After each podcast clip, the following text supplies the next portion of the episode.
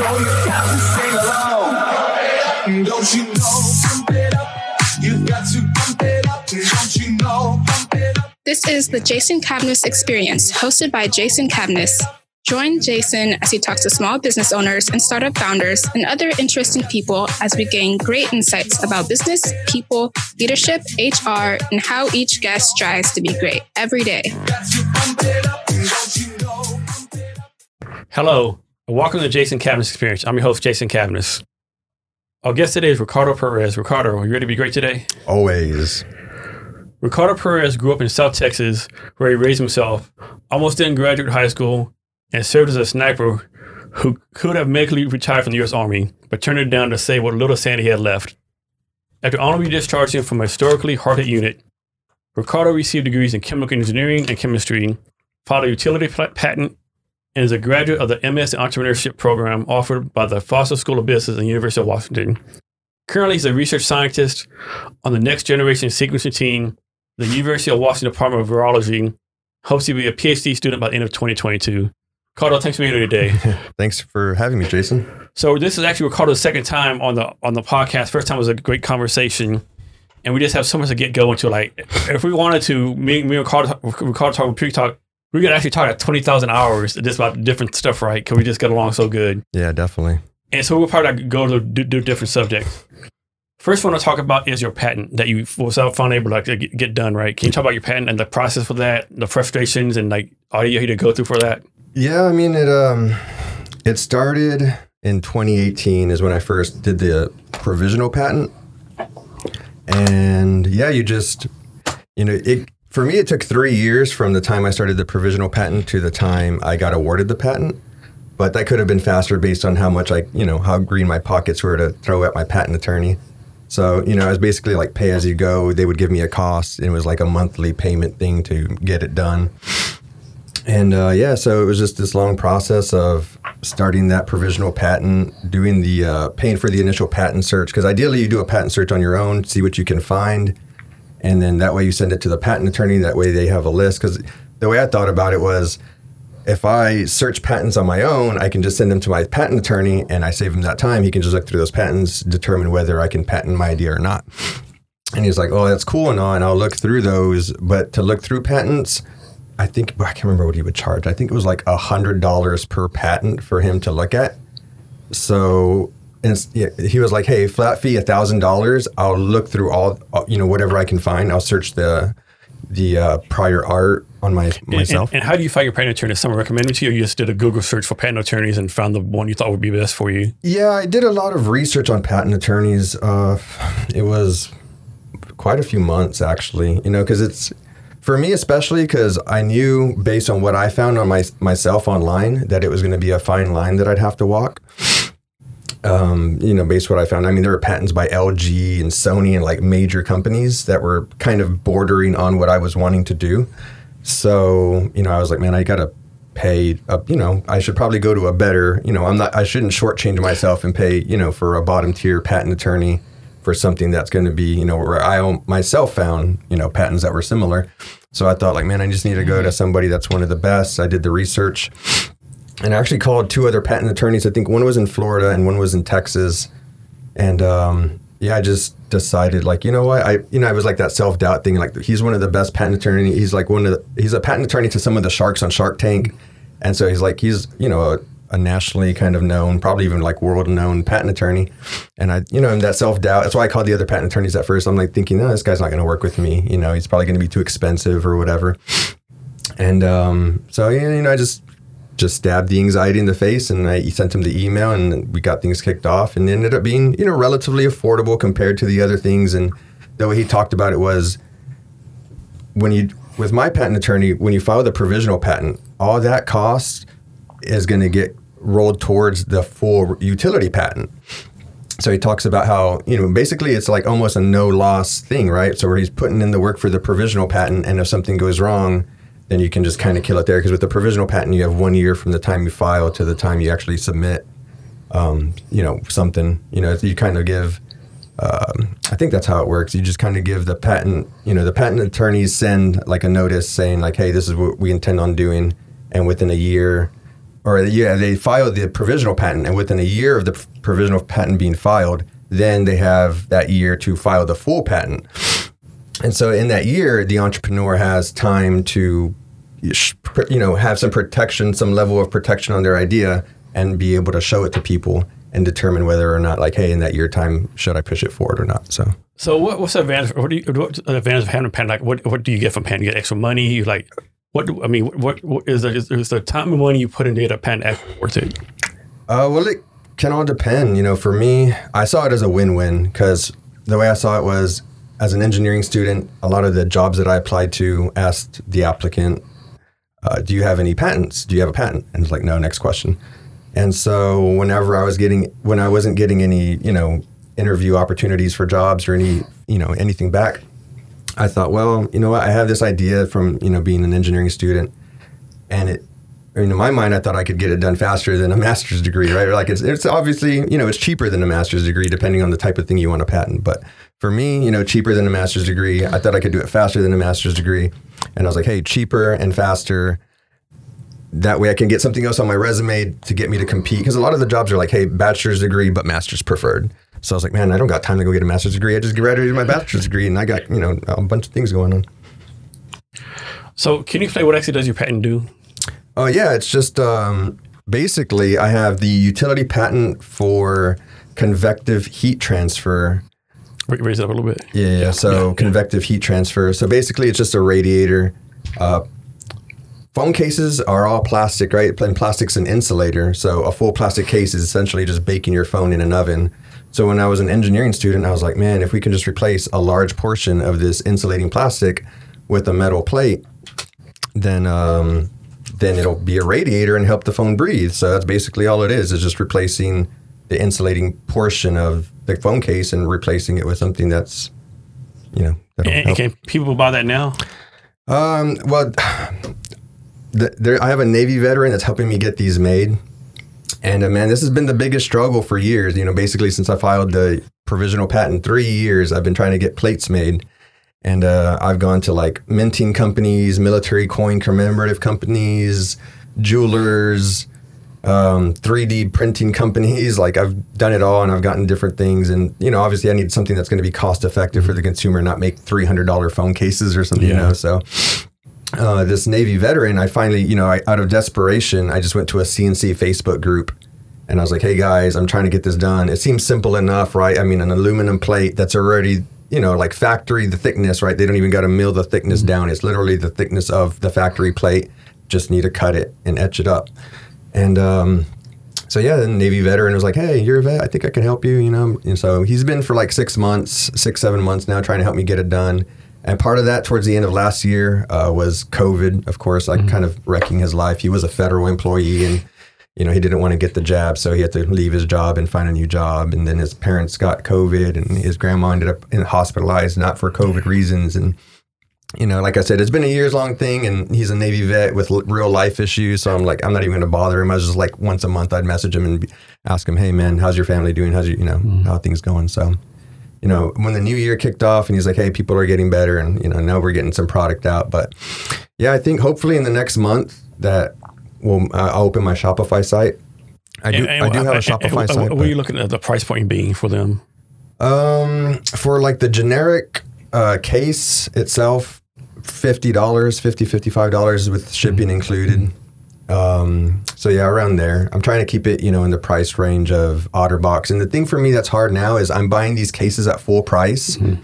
So they'll run me anywhere from ten to twenty five dollars alone, and then I take these in my garage and I make the cut myself, yeah. and then the Navy veteran makes this cut, and you know okay. we make it work. Okay. Hey, quickly, can you tell a story? I think it's a great story where you were at a friend's house and he put his phone in the, ice box. You're like, oh shit, you do that too? Yeah, man, that was a that's really what spurred me to and made me realize that man, like I'm not the only one that has this problem. And so, you know, I talked about senior engineering student realized like, man, always sticking my phone up to the AC of the car, throwing it in the freezer, and I throw it in the freezer a lot of times in you know two degrees. I'm going for two degrees, about to graduate. My wife working full time, two kids that are like two and five, you know. So the world's spinning crazy and my phone gets hot, it would bother me. So I'd throw it in the freezer. And a lot of times I'd just sit there for 20, 30 seconds because it's in the freezer. It doesn't need to sit there long. So I just kind of hang out by the freezer. But a lot of times, you know, my attention gets pulled and I walk away. And then 30 minutes later, I'm like, damn, where did I put my phone down? Where, where, where? And then I'm like, oh, it's in the freezer. So I'd pull it out and it'd be off and frozen. And like, oh man, I hope it didn't, con-, you know, with the hot and the cold, it condenses. So I'm like, man, I hope I didn't create a bunch of moisture on the inside and kill my phone. And so um, one day I went over to my classmate's house uh, to do, you know, work on some chemistry homework. And um, as soon as I walked in, I sit down, you know, start pulling the stuff out of my bag, getting ready to study. And he's going crazy, you know, over all over his his apartment, like looking for um, his phone. He's like, "Where's my phone?" Oh yeah! And then he opens up his freezer and he pulls it out. I'm like, "What?" And my mind exploded. I was like, "What? You do that too?" I thought I was the only person in the world who put their phone in the freezer. So it was just like this really eye-opening moment of man i'm not the only person who has this problem or cares about this problem right like there's other people putting their phones in the ice box or putting them where they're trying to cool them down so you're doing a lot, a lot of stuff. You're, you're doing a lot of great things, but let's change. Let's talk about imposter syndrome, which I think everyone has. And like I was reading this article earlier today, and this blew me away. Like everyone has imposter syndrome. So Suni Lee, she won the gold medals in, in the Summer Olympics for all around gymnastics, right? You know, she's at Auburn now, like great gymnastic. And she was talking about how after she won the gold medal, she had imposter syndrome because, of course, uh, Simone Bowles, Simone Biles dropped out because of mental health. Mm. And so Suni was like, like, if she would have dropped out, I wouldn't have been a gold medalist. And I'm thinking, man, you won the freaking gold medal and like in the Olympics, gold all around best uh, gymnast, and you have imposter syndrome. Like, what the fuck's going on, right? Yeah. Can you just how to talk about how that some it seems like the story some people right, even though you're succeeding, doing mm-hmm. stuff great. I know so many people do great things, they're always like, oh, it's luck or someone else could do it better. Like, no, actually, you're, you're, doing the work. You're doing the shit, you know. But it's like this. It, it, it everyone suffers from it, right? Yeah, it's really um, it's you know, it's it's a demon we all battle, man. No matter what we do, no matter who we are. It's like you said, and even if she won the, even if she won the silver medal, like even if she would have become runner up, like man, that's still an incredible sec- feat. Second yeah, world, right? Like, like, oh my goodness, like to be second place in the world at anything, you know, like there's only one person better than you. It's not a, it's not a thing to look to be frowned upon or to feel bad about.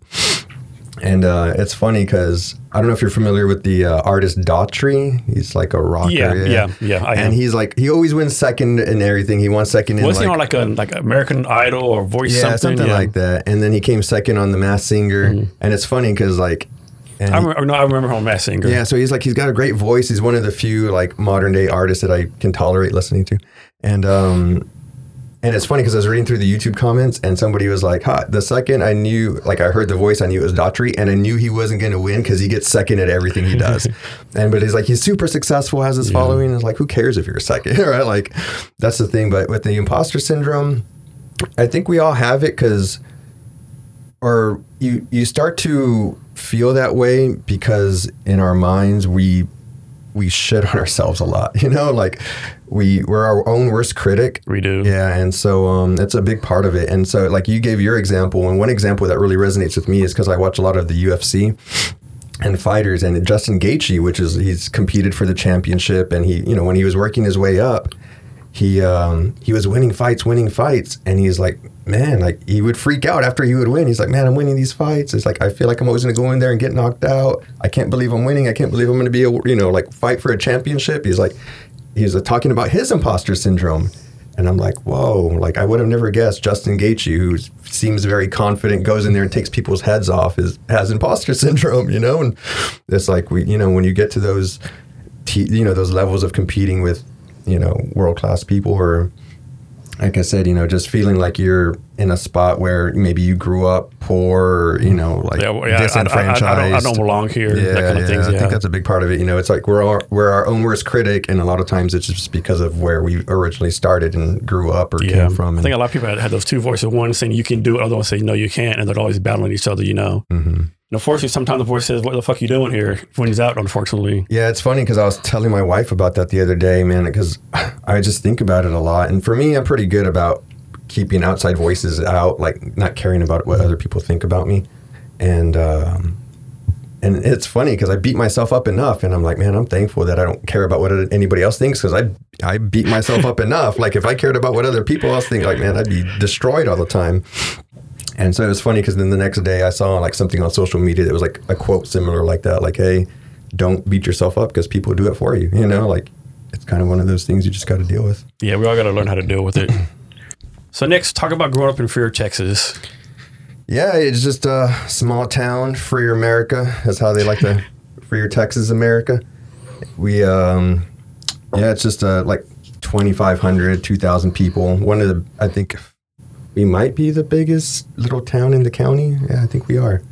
So yeah, the county, you know, it's got three small towns. And this is and- like a South Texas, right? Yeah. Down past um, what's it called? Name town, Brownsville, the area, or Corpus Christi, or Yeah, it's a, a little bit west of Corpus Christi. Okay. Yeah. Uh, Brownsville, it's north of Brownsville. Okay. But they're, you know, relatively the same distance, uh, depending, you know, depends if you want to go east or south. But, but yeah, it's a small town, um, you know, tight knit community. And it, was just, you know, I grew up on a 120 acre ranch. So, you know, I just grew up mostly. The only time I didn't live on the ranch was in junior high for three years for all of my grade school. So all of elementary, ranch, junior high in town, and then high school back at the ranch. And yeah, it was interesting growing up out there because you know you really have nothing to do out there. You know, the, other than whenever I was in high school already, and we had DirecTV and dish, you know, like satellite TV. But yeah, in elementary school, it was like going to the antenna and you know three channels, mostly static. So I mostly played video games, just went around the ranch shooting my one pump or twenty two or something. it's okay. What kind of ranch was this? Like actual cattle ranch, or Um, no, we never had any uh, cattle on it, but we did. You know, there were there was wildlife. You know, we had a rabbit, and now there's deer there. It was kind. It's kind of weird because I feel like deer at this pa- point in Texas is like an invasive species. Because growing up, I didn't have any deer on my ranch, and now I have deer on my ranch. And when I was just there in December, you know, I'm driving early in the morning with my dad to go, you know, do the gun show and and there and promote my book and phone case and stuff. And we were driving early in the morning, and there, I mean dozens and dozens and dozens of deer just like on the sides of the road from just driving, you know, and just running back and forth, running back and forth. And I'm like, dang, these things are like getting to the point where they're just breeding them out of control. Because obviously, you know, these ranchers have been breeding them selectively for their antlers for a long time. And now it just feels like it's getting to a point where they're becoming more of an invasive species than anything. yeah. And then talk about how um, you got involved with a plant. Yeah, you know, I growing up on the ranch, everyone could tell me about animals and you know cottontail rabbit and bob white quail and you know the javelinas or collared peccary and all these different animals, but no one could tell me about plants other than like mesquite trees or you know like the very few you know common or like the prickly pear cactus, you know like the very common plants. Um, but I was always wondering, like, this is grass, but what kind of grass? And these are trees, but what kind of trees? And these are, you know, brush, but what kind of brush? And then uh, in high school, there's a there's a competition or in Texas, and it's everywhere in a lot of states. It's uh, FFA, Future Farmers of America, and uh, yeah. So in ag, our agriculture classes, there's a, a ag competition, an FFA competition called plant identification, and so on Fridays, our my teacher would drive us around town, showing us the plants. And He'd take us to a convenience store first for a few minutes to grab some snacks, and he'd, he'd drive us around town showing us the And, plants. and this guy, he actually became like one of your big mentors, right? Yeah, he is the reason I graduated high school because my freshman year I wasn't able to take these classes. So my freshman year I was skipping school, failing classes, and uh, I tried to play baseball my freshman year, but I failed out because you know, like I said, I just was doing what I wanted and skipping school. And then uh, my sophomore year, I was basically on that same track, and but I took this class, and on Fridays, like I said, he would take us to ID the plants, and I would just like be attached to his hip because I wanted to learn everything I could. It was like literally, I've been waiting my whole life for this, you know, and now he was teaching it to us. So I'd be attached at the hip to him, trying to soak it up, trying to, and it, you know, within a month, he realized like, yo, this kid's for real about it. And um, he told me about the competition. He's like, it's the hardest competition. You know, nobody likes to do it because it's so hard. You got to be able to identify hundreds of plants at any stage of growth. And uh, I'm like, I don't care. You know, sign me up. I want to learn. And yeah, so it was just me and then two other seniors. So me as a sophomore and two other seniors, and one was his son, and the other was his son's best friend. So you know, they had been basically growing up around it and learned their whole life about the plants, and they knew so much. And that's what really motivated me. It was like, man, they knew so much about the plants, and um, I was like, man, I would just want to like, keep learning. So I, Did, did you have a, some kind of system to help you memorize stuff? um, no, oh, well, I mean, in a sense, based on the plants themselves and the um, what's the word, the physical traits of the plants, like sedges. The sedges, the the stem of the sedge was a triangle. So sedges had edges, right? So, so there was these little things to help us kind of remember and memorize the, the plants. And can you still like you know identify like every plant there is pretty much? Um, I, you know, these are just Texas range plants. Mm-hmm. So that was a you know disappointing thing about the competition was we went to the state competition and we won. And normally when you win state comp- state competitions, you go to the national level and compete for, for the national competition. But the year we won state was the year that they stopped doing national competition for plant ID mm. because it's too hard to get students from all across the U.S. to study one set of plants and make it fair for everybody. So they ended up dropping it. But I mean, I can still identify a fair amount of plants. You know, I can probably, you know, identify a couple dozen Okay. as opposed to hundreds whenever I was in grade school. But yeah. It's been a while. Next, can you talk about what you, what you and your wife are doing with the Snohomish County um, Chamber of Commerce? Yeah, um, that has been quite the grind because it took forever to get the tax exempt status. And, um, you know, not long after she started it, she ended up getting hired on by a chamber of commerce. And they did talk to her about kind of merging them both and, and things like that. So those were things that, you know, are still kind of up in the air. But for the meantime, you know, it's kind of been with one of those things where life, you know, is throwing us all kinds of ways. And like we were talking about earlier, me potentially moving back down. Mm-hmm. So that kind of, And, and one thing I didn't know, Chamber of Commerce are actually nonprofits, right? yeah. I, I think I told you last time. I just thought they were like underneath the Department of Commerce, like government agencies. Mm-hmm. Like I didn't know you just someone could just randomly open one up, right? I had no clue. Yeah, it's um, it's weird how um, there's all kinds of these different designations that nonprofits fall under, and uh, Chamber of Commerce, and you know, I think it's weird how you know a lot of like businesses, like the the Better Business Bureau is a nonprofit. So it's kind of weird to think that these, you know, nonprofit organizations are, you know, seem like businesses to a lot of people, and- unless and like you dig. Yeah, it's to have so much influence on business and different things you do, right? Yeah, and it's like probably. Don't quote me on this, but I think the NRA is probably nonprofit. Mm, I've heard- I've heard that before too, I'm yeah. pretty- I'm pretty sure the NRA is a nonprofit too. So, yeah, a lot of weird kind of, you know, IRS codes and lots like they have lots of different designations for the way businesses can fall under and Yeah. things they can do. Next, are you still doing stuff with Omic Om- OMAC Analytic? Yeah, with Is, is that, that's a snake venom toxin. Yeah, thing, right? yeah. So with that, I actually talked to my co-founder about this recently. You know, I've been so busy with this, the phone case stuff in my book, and getting these actually out and available to the public over the last year or so. Um, that that you know the omic stuff because really at our stage we're working on still getting patient data that you know like um, yeah, you know, basically patients who have been snake bitten and, and you know get their their blood work and their data from you know their um, hospital visits, and that's been a grind. You know, it's not an easy thing to do. We actually reached out to the uh, poison control. Poison control is actually one of the bigger you know, anti venom. Like if you get bit by a snake, you should contact contact poison control, which is kind of weird. Like if you call nine one one, they're going to call poison control to see where the nearest snake venom is and which hospitals have it. So yeah, it's kind of been this weird like learning process, but we all understand that, especially for a, a, a tech startup, what we're trying to do, it's going to take you know years of kicking the the stone down the road before it actually builds momentum on its own.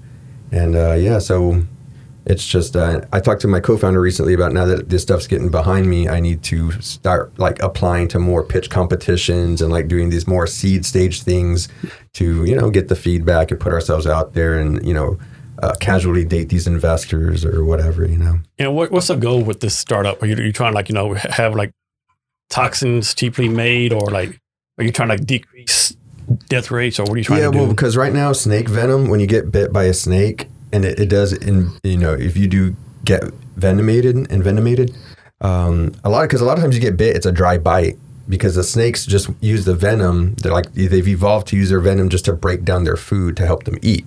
So if you just like spook a snake and it bites you, like let's say you lift up a log that a snake's under and it just strikes you, you know, there's a chance you didn't get hit with any venom because, you know, like the snake just got spooked. You know, it wasn't like thinking, oh, I'm going to hunt, I'm getting ready to eat, I need to work this venom and get ready to inject. And so for us, you know, when two, people do get bit, they just get generic doses of antivenom. And a vial of antivenom can cost, it varies widely from hospital to hospital and state to state, I'm sure, but it can cost anywhere from, you know, fifteen hundred dollars on the low end to ten thousand plus dollars on the high end. And when you get bit, they're just going to hit you with like ten bottles of antivenom. They're just going to hit you with antivenom and see how you react. And if you still keep swelling, keep swelling, they'll hit you with more, and until that they see that swelling stop. And so it's just this very generic dose. Uh, you know, it's basically like.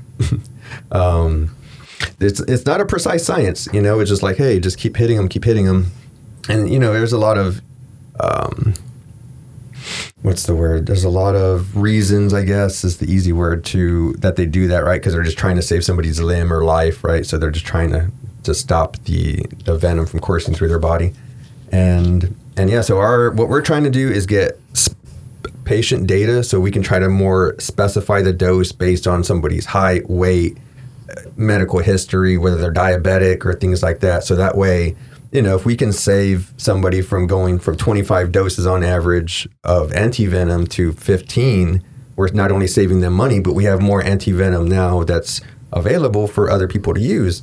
And it's really important in like you know like rural places around the world, right? Which is where the most of the snake bites happen, and it does happen here in the U.S. Yeah, but it means snake bites happen in downtown Dallas, right? Yeah, you yeah. Probably, you know, in the rural areas. Yeah, so especially as people kind of move out into you know away from the city and move into the suburbs, like you're going to start encroaching into those those lands of being with the animals and and so yeah, so it's happening more and more, and uh, it happens, you know, obviously in third world countries exponentially more. So, but that's why it's important to, you know, it's hard enough to get anti venom in those places because it has to be uh, refrigerated, and that's another thing that you know my co-founder has been talking about and potentially creating a, a temperature stable anti venom to where you, you don't have to refrigerate at such a, you know, such a it's kind of like the COVID vaccine, right? How they have to keep it super refrigerated and shipped all across the country. So it was like this big logistical headache. And so, like to keep the logistical headache out of snake venom and people in third world countries who don't maybe have those refrigerators and those resources to, you know, try to make things better for them. So, Ricardo, obviously, someone sees a rattlesnake, they know it's poisonous. They see a king cobra, it's poisonous. But how can you tell, like, this? A, how can you tell if a snake is venomous if you don't recognize it? Um, I don't know. That's a good question. I don't know if there's a a real way that you can specifically just like tell by mm-hmm. looking at it from a distance. It's almost like the coral snake, you know, and it's like the, yeah. the what is it, the garter snake or something? Yeah. They're like, oh, you know, camouflage to almost be the same. Yeah, yeah, coral snake ain't no joke. Yeah, I would say you're better off just running. no, just better off going yeah. avoiding them like the plague. Yeah, coral snake. Was it water moccasin? Or a moccasin. Yeah. yeah. Yeah, those things are. I actually just watched uh, Veritasium. I like to watch Veritasium on YouTube. It's like a science channel and he just went to um, in Australia they have like a ser- ser- serpentarium or whatever, like you know where they you know have a snake husbandry and they milk the snakes for their venom to make anti venom, and um, and it's just remarkable the things they do there. And they talk about how uh, what was it? It's a snake from Australia. It's like the most venomous snake on earth, and the guy just talked about how he just got scratched, right? Like the vet, the, the snake didn't even bite him; it just scratched him, and he ended up in the ICU for like eight days or something. I'm like, geez, that's so crazy. It's enough just, venom in one bite to kill like ten thousand humans or something crazy. That's crazy. Yeah. So you're doing a lot of entrepreneurship stuff. Now, trying to, trying to. well, imposter syndrome. You're doing it. Yeah. so, but you actually also got a master's in science from entrepreneurship program from School of Business. Mm-hmm. Now talk about this. Some people will say, you know, how you know, how can you study to be an entrepreneur, right? It's like, you know, you can't study to be a swimmer, you just go do it, right? Yeah, that's the way I talk about, about why you decided to get a degree in entrepreneurship and what benefits you got out of it. Yeah, I mean, it really just for the way I, I think about it is it's basically a crash course MBA because the MBA students go for two years and our program is a year long. Then we do get other things that are more geared for, towards entrepreneurship, like entrepreneurship strategy, and uh, marketing for entrepreneur, like marketing for startups kind of thing. Because obviously, marketing as a startup is different for corporations who have giant budgets and can pay for giant marketing teams. So, you know, a lot of the curriculum is geared towards more the startup world. But for the most part, we're just getting classes in finance, accounting, marketing, negotiations, leadership. Um, yeah, so basically, it's just the run of the mill, you know, getting run through business school classes and learning about business in general. And then, like I said, those few classes they they are tailored more towards entrepreneurship and startup and the lean startup method and MVP, minimal viable product, and coming up with like these cheaper, better ways to go about starting your business. I'm gonna guess you were able to make a lot of good connections, networking with different investors, other entrepreneurs in the, the Seattle, Washington community. hmm Yeah, definitely. It was. Um, that's one of the beautiful things about the program was a big part of it was going around to the local businesses, the local startups, and hearing their stories and getting the tour of their, you know, their companies and stuff like that. So, uh, yeah, it's just you know, and then of course guests coming over too, and t- not, you know, not only did we get to go out and visit other businesses, but we had remarkable guests come tell us and come talk to us in the classroom about their stories and how they started their businesses. And, and- and you doing this not like you're just doing this by yourself. You're just doing this in addition to other stuff you're doing, right?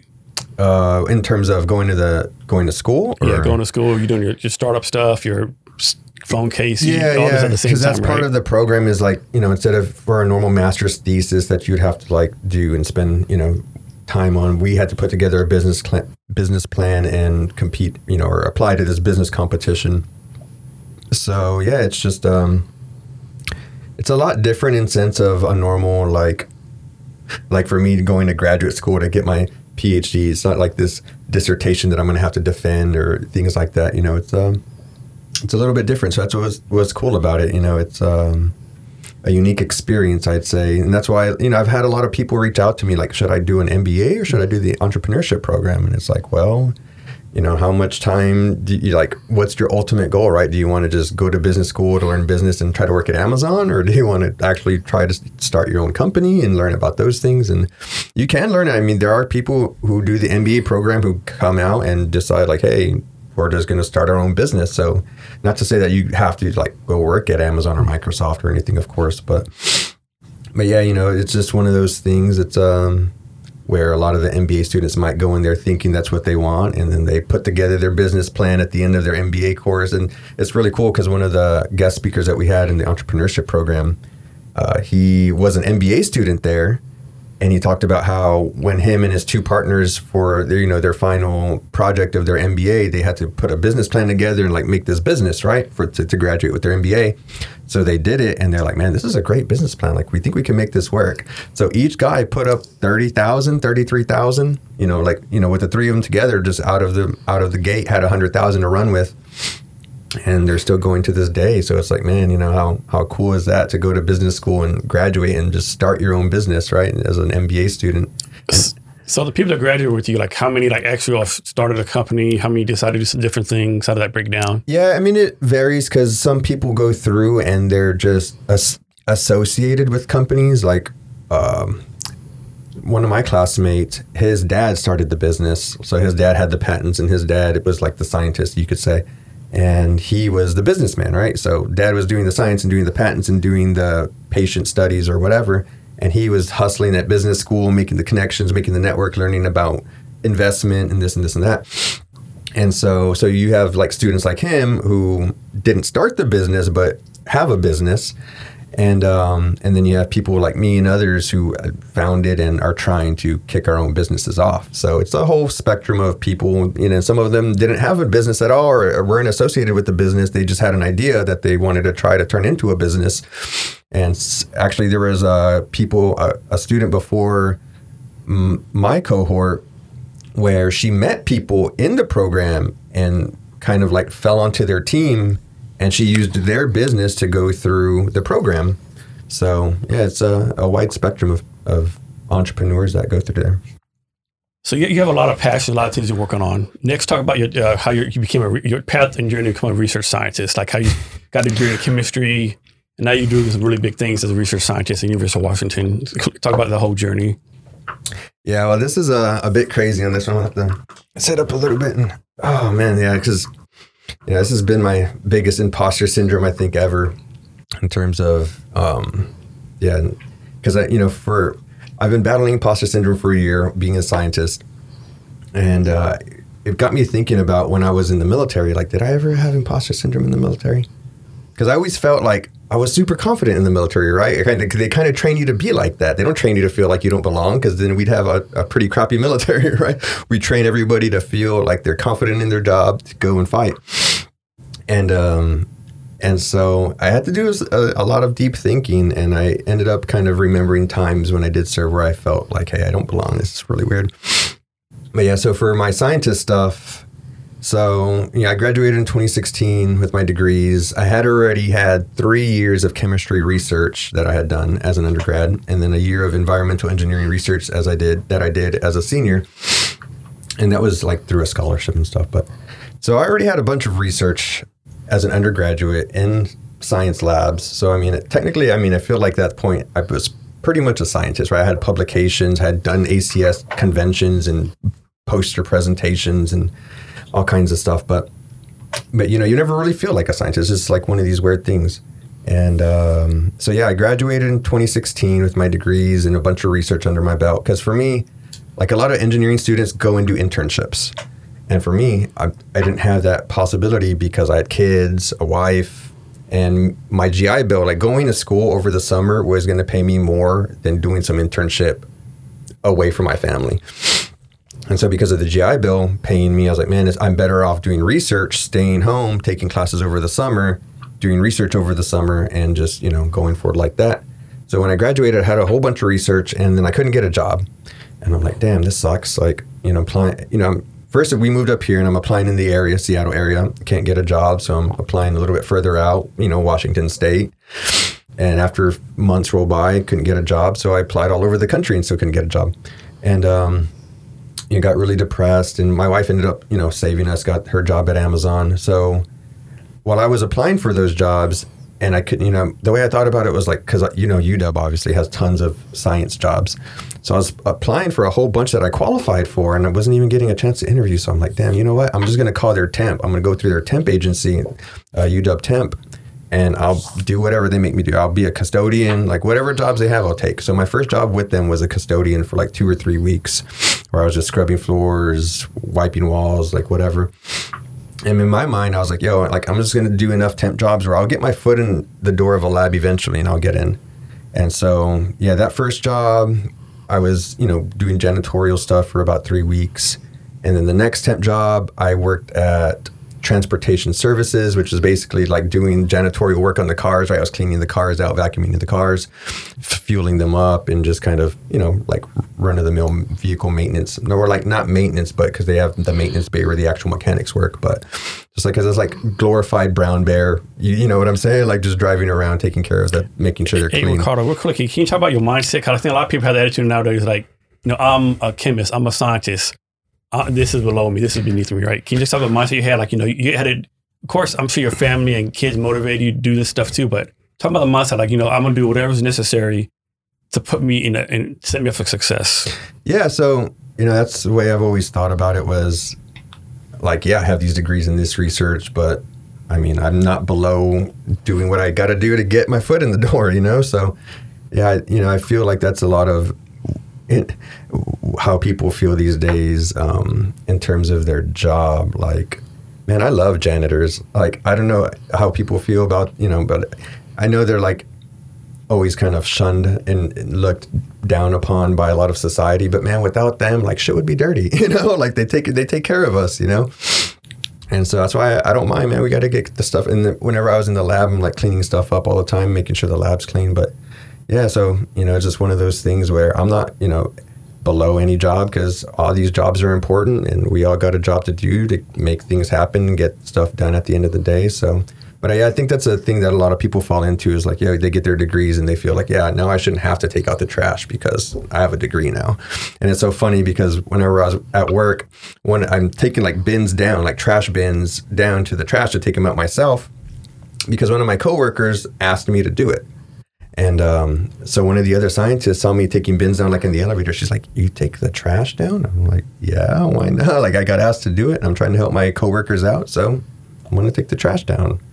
And so yeah, it's just one of those mentalities where, you know, I don't, I don't get it. You know, like I don't get why people think if they have money or status or power, like man, there's no one's above cleaning stuff. You know what I'm saying? Like clean. Everybody should be cleaning their room. Every, you know, not like Jordan Peterson, maybe you know, like dress right, dress everything, but. So you're doing you're doing the temp jobs, and how did that parlay into like like doing the real stuff you want to do? Yeah, so um so I was doing those temp jobs and like I said, the first one was custodial, second one was basically custodial for vehicles. The third one um was third one. trying to think of the if the surplus came first or not. Yeah, I think it was just those two, and then my wife got the job at Amazon. So then I, you know, stopped trying to get these jobs. And then uh, a year later, she left her job at Amazon. I'm like, oh, who knows how long it's going to be before you find work again or before I find work. So I just hopped back into UW Temp. And I ended up, my first job back was working with uh, UW Surplus. And UW Surplus just goes around the campus to pick up stuff that they're going to surplus to sell online and just make a little bit money off of and, you know, put that money back towards something else.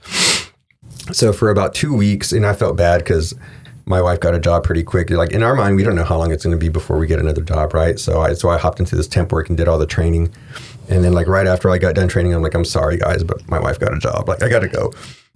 And um, but yeah, so it was basically like nothing custodial, but I was just going around like a mover, right? From I went from I got promoted from a move uh, from a janitor to a mover, and then um, yeah, so then my wife got a job again, and I just went back to being um, stay at home dad then you know everything happened with my book, my patent, COVID, or and actually the master's degree, and then COVID hit. And after I graduated in 2020, I you know graduated Foster Business School, and I'm I'm applying back at labs because I'm like, man, I just want to get back in the lab. I want my PhD. I need to get experience under my belt so I can get into a PhD program. So I'm applying at labs, applying to labs, and still no love. So I was like, oh, UW Temp. Let me go back to UW Temp. Maybe they can help me get in the lab. So I went back to them, and they're like, no, we don't have any lab jobs, but we do have this uh, freshman application processor job that you can do remote from home, and it's a three month gig.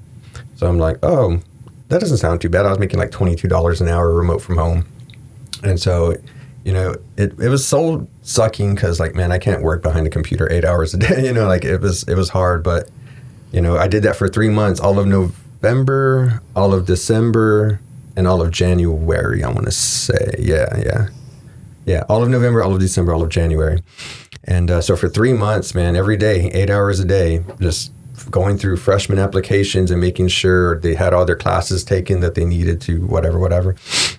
And then and when it was all said and done, UW came temp came to me and they were like, "Hey, Ricardo, with your degrees and your experience and your military, whatever, uh, we feel like you'd be a good fit for this job, and it's a job um, helping a project called the Waves. It's a, the Waves Survey project uh, by Lab Medicine, and you know, basically, he said that you know they're testing for people for COVID across the state. You're going to be the logistics guy helping ship stuff across the state. You're going to have to, you know, figure that stuff out.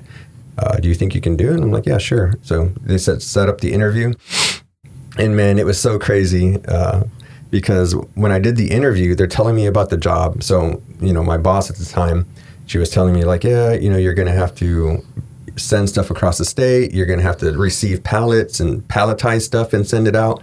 And I'm like, wait, I'm gonna have to like, like make pallets of things and wrap them. She's like, yeah. I was like, wow, I literally used to do that as a night stalker at a grocery store before I joined the army at HEB. You know, I used to be a night stalker at HEB.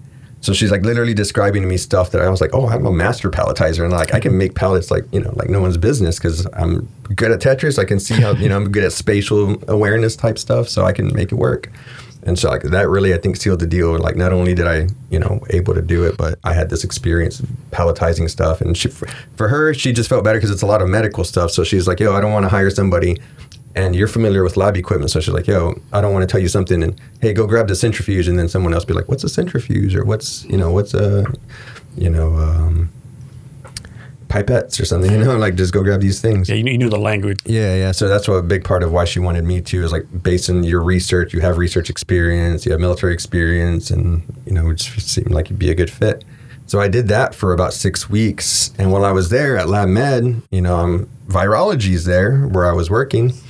And so I just started networking with the people there. And one, uh, one of the ladies in charge, I was talking to her about how I have a VA appointment. I was like, man, I got a VA appointment. I hate going to the VA. Like, I call them the morgue prep facility, man. They're just getting you ready for the morgue. They're not trying to help you most of the time. It's my experience anyway. I know people are like, oh, VA is great, but so yeah, I'm like, oh, I got to go deal, deal with the VA. And she's like, well, UW's got great benefits. You should look at job openings here, and you get a job here, you can get some good VA or good uh, UW benefits.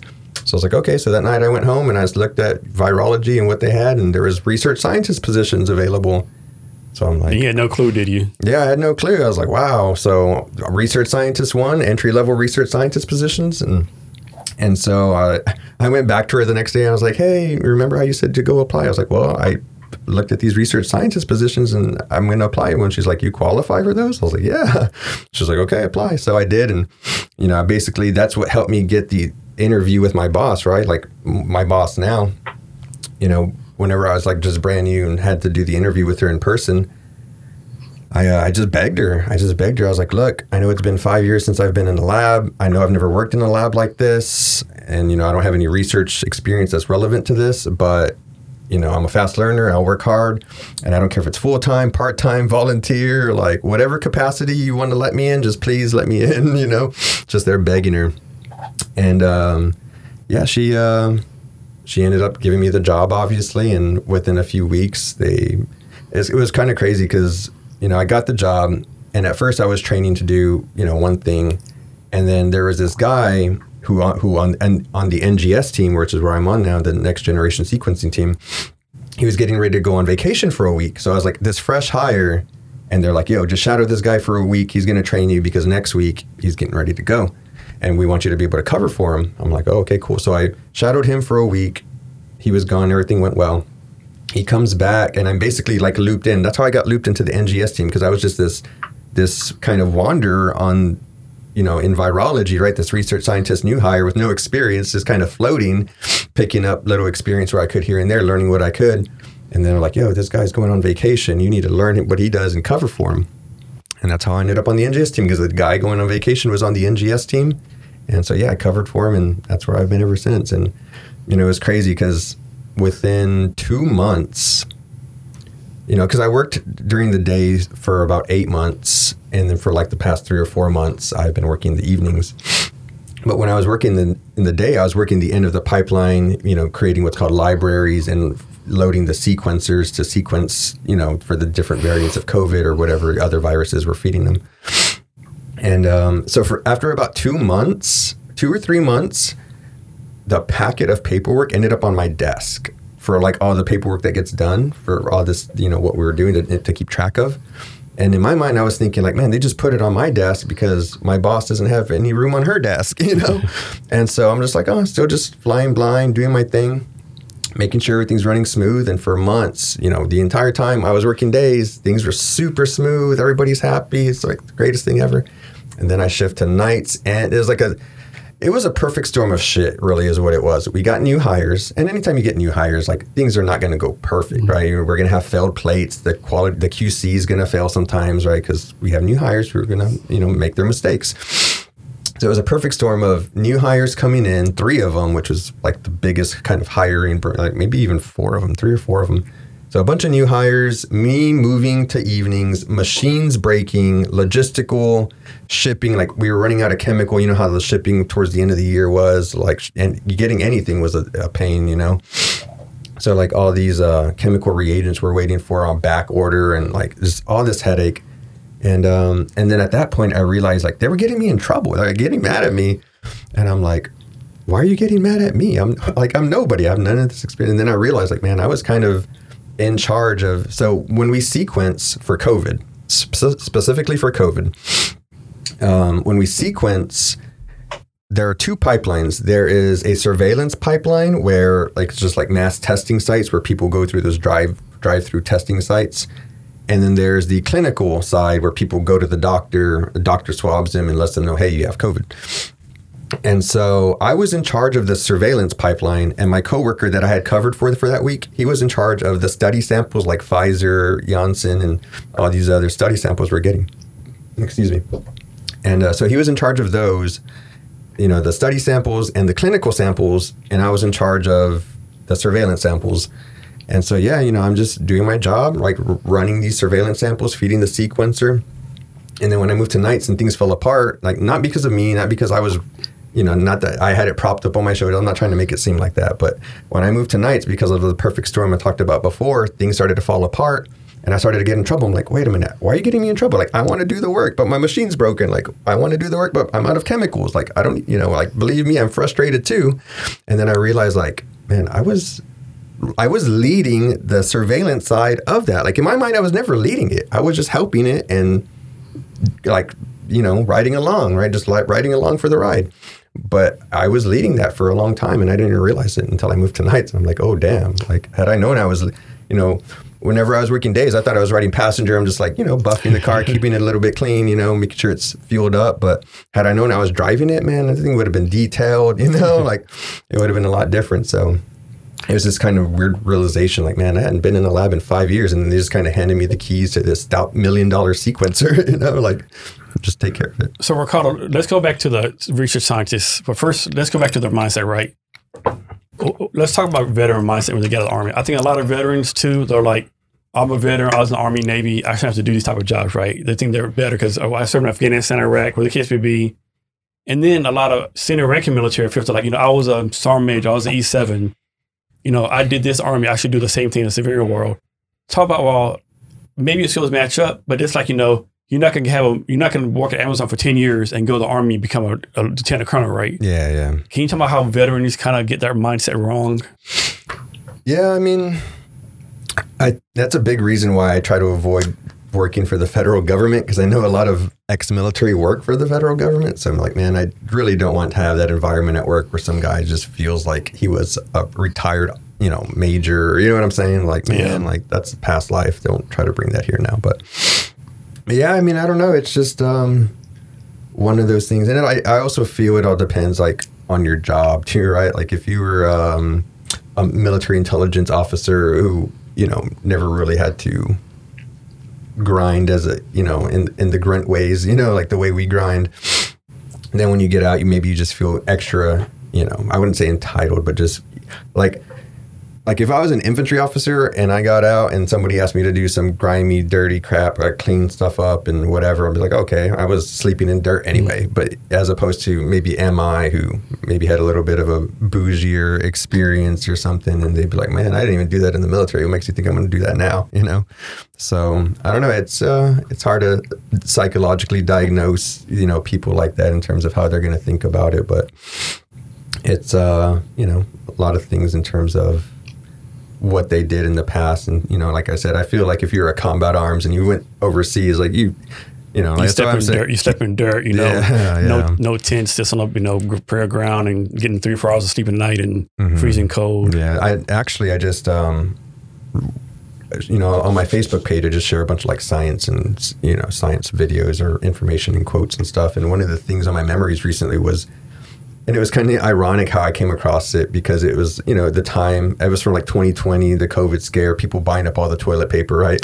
And it was literally a, um, I, don't, I don't know if it's a poem or just like a short saying or something, but it was uh, from a soldier in World War One, and it was just talking about how like they're in the trenches and they need to use the restroom, but they know if they come out the trench, they're gonna die. So yeah. they're like in there just crapping in their hands and throwing it out, and just like, oh my goodness, like there's you know, like, it, like oh, what's the saying? You got to do what you got to do. Yeah, right? yeah. That's what I'm saying. Like those guys, eh, had they survived the war, got out and got into the civilian world, like you know, maybe some of them might, you know, maybe half of them would be like, man, I'm not gonna take shit out ever again. I I lived in the shit, you yeah. know, like.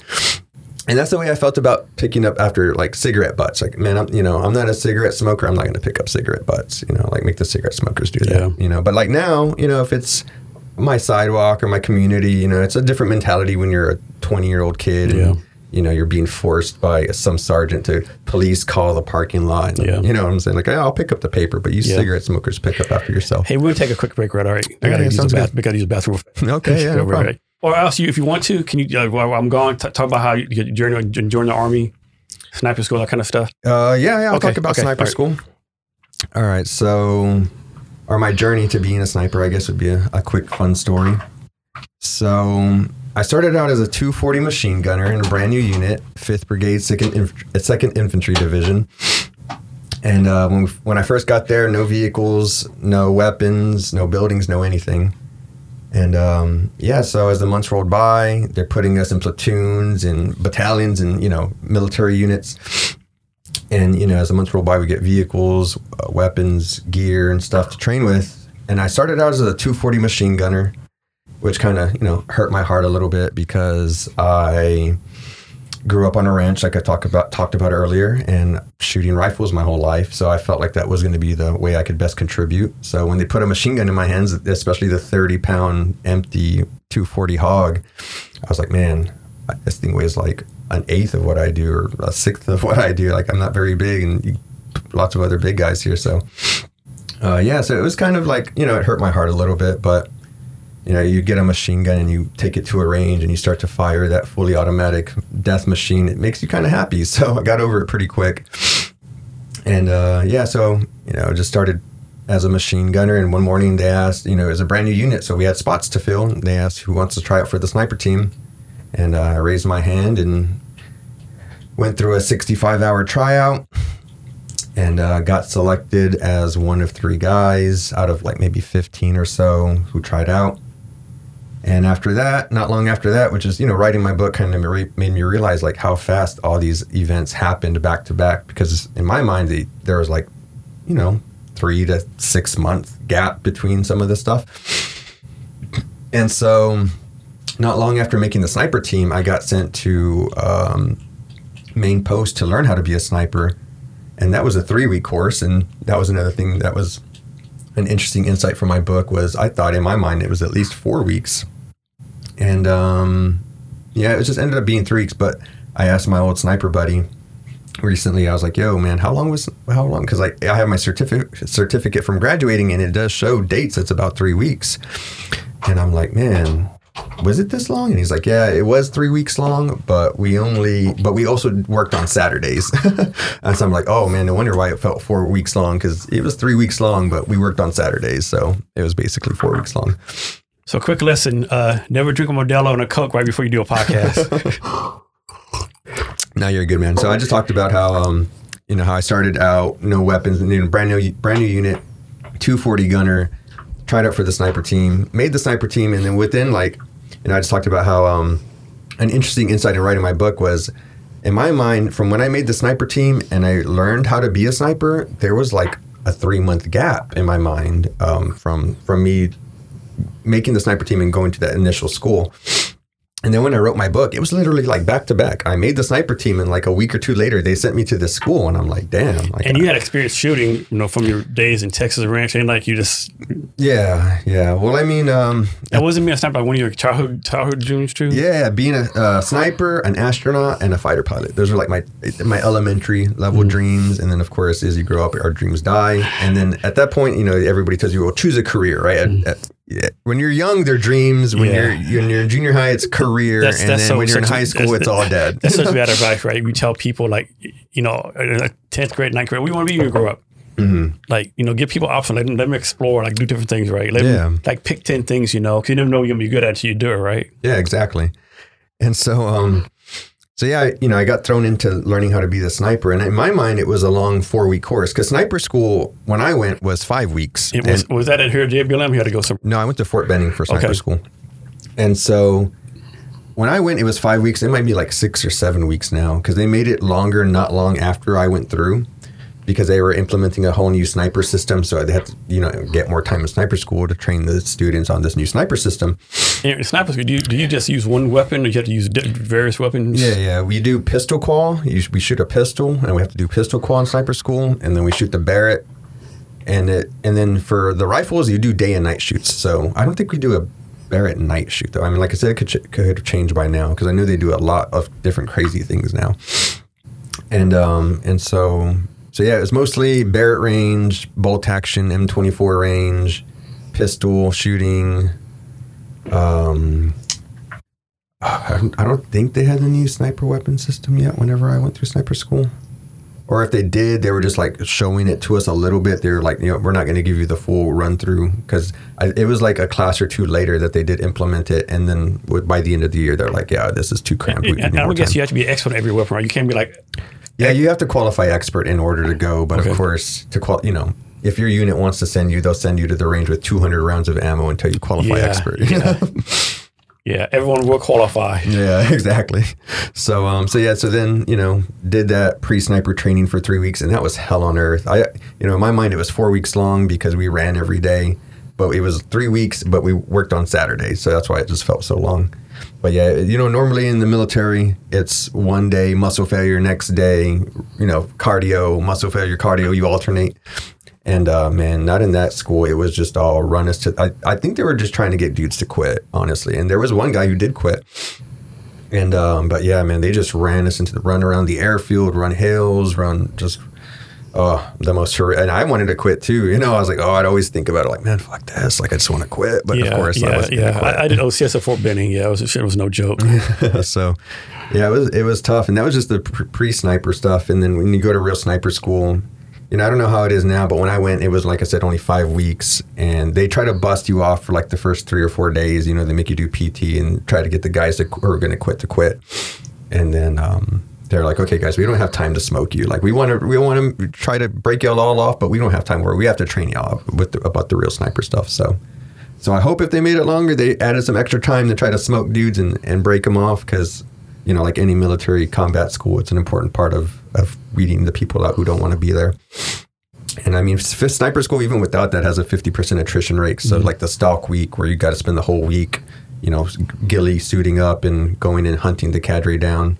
Um, that's really what gets most guys because And being a sniper, I guess, has to be lonely, right? Because you're out there on mission all by yourself, pretty much, and Yeah, you know, you are your small element. You know, your s- spotter and security, or, or your shooter and your security, or your shooter and spotter.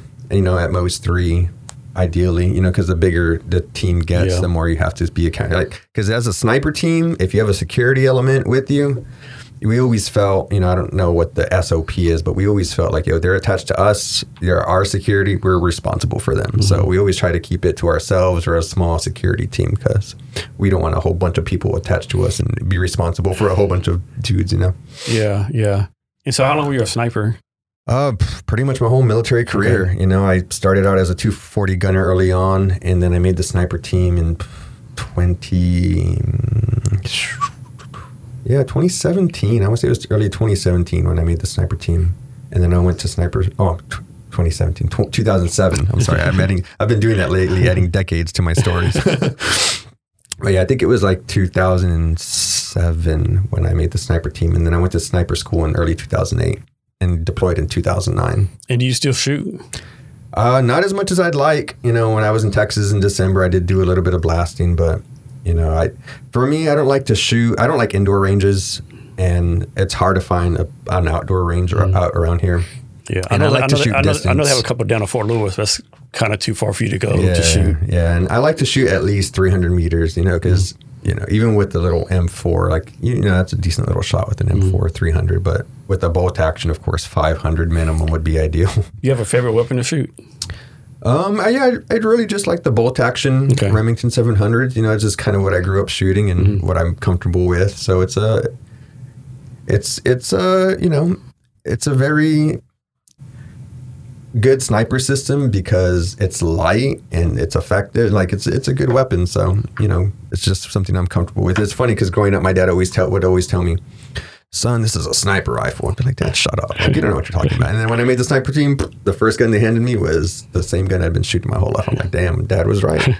So, are you going to teach your kids to shoot? Are you, are you, have you already taught them how to yeah, shoot? yeah. Um, last time we went down to Texas as a family, you know, I did give, excuse me, I did give my oldest daughter some trigger time, and my youngest was too young at the time. But yeah, I, you know, I'm gonna teach them to shoot, and You, do you do any hunting? Um, down there I do, not so much around here, because Yeah. I mean, hunting up here is weird. It's one of those things that I learned, like. You know, I'm sure because a lot of the land is obviously you know private land, and then you have to try to hit public land or get leases or whatever. and uh, the lottery system, like to hunt any of the cool game Yeah. here, and it's a lottery system. So it's you know, it seems too complicated for me to even want to bother with, and especially for someone like me who doesn't have all the time and you know to kind of research and you know. Because it seems like it's a lot of work. I mean, I'm a part of the hunting groups on Facebook, so I always see these guys talking about like, you know, trying to just go out to scout locations mm-hmm. because they're like not only when you sign up for this game, you have to sign up for certain locations. Like I think they're like GMUs or mm-hmm. something. So yeah, it's a it's, it's a different world over here compared to Texas, where you can just go buy a you know a deer, a white-tailed deer license and go blast something, whether it's in your property or a buddy's property. And the beautiful beautiful thing about Texas is like you can have a little ten acre spot because in Texas you just need ten acres to legally mm-hmm. shoot. So what a lot of my you know people around where I grew up have, they just have like small plots, you know, 10, 20 mm-hmm. acres. And then you can just go hunt on that because as long as it's not high fenced, you know, the mm-hmm. deer are just going to wander around. So you really don't need a huge ranch to down there to actually get deer on your land. You just need to make sure you're not surrounded by high fence because then you will, you know, won't have any deer on your land if they don't start there. You know, if you're all high fenced off, and that's one thing that I think why we have deer on my property now because our fence in uh, along the highway isn't high fenced off, so deer can willy nilly jump in and out of my property. And so yeah, like the other, I want to say one of the sides is high fence. I think only one of the three sides is high fence. So most of my property isn't high fence, which is why we're getting deer on our property now, like eight point bucks. And like, damn, I couldn't even imagine a spike or a doe. Like now we have eight point bucks on my property. It's kind of weird. Yeah, so I just thought of this funny story. It, it was on it was someone was supposed to be a long time ago, right? And so it was a radio show, and this lady called in, and they're talking about I think it was in Minnesota, right?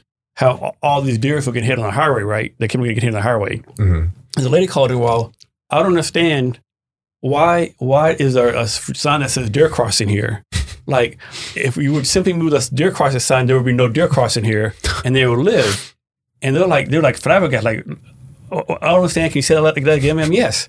You know, all these deers are getting killed on the highway because it says right there deer crossing, and the, and the deer crossing here, the deer crossing sign is. and like, "Are you serious, ma'am? Like, uh, uh, do you hear what you're hearing? You what you're saying right now?" And she's like, "Yeah, you know, the government or state, whoever's in charge of sign needs to move the deer crossing sign. So you're saying the deer are reading the sign Right. and crossing right here? Yeah, I mean that's the signs are right, so they can tell the deer where to cross at. and I just always remember the story. When I think about deer, right? Like, did this lady really believe this? Like, Mm-hmm. and and of course, it had to be a coincidence that there's a lot of deer getting killed crossing this area, right? Mm-hmm. But it was because it's for the cars to slow down. Of Oh, course, yeah, the cars, yeah. those cars won't slowing down. They're just Yeah. getting driving and hitting the deer, right? Well, it's like I was telling you before. You know, it was like that driving with in December with my dad when I was in Texas. Like, man, like you're driving and every every mile it seemed like you were, you know, deer were running across the road. I'm like, man, it was never like this growing up. Like, yeah, there was the deer here and there. Occasionally, you'd see them on the sides of the road. But now there was dozens and dozens and dozens of deer along the side of the road, like dead and alive. And I'm like, oh damn, like this Yeah. is crazy. This So, so I live in DuPont. It's getting crazy down there too, right? With raccoons and coyotes. Like Mm. every day, we had like three or four raccoons in our yard. Then you go to, to, to a front porch of neighbors. And yesterday, I was driving down to DuPont. I looked aside.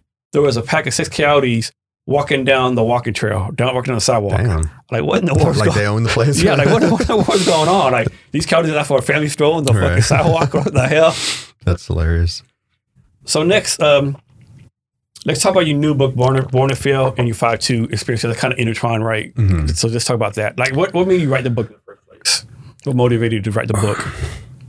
Well, that actually kind of started out as in Garrison, uh, the NCOs and officers were just lying about any little thing. So it was like one example was what really made me buy a voice recorder. Right? I started to record my conversations in secret with these people because I wasn't to I was like, man, I'm going to start recording because I don't want to get in trouble for something that someone who has authority over me is going to lie about.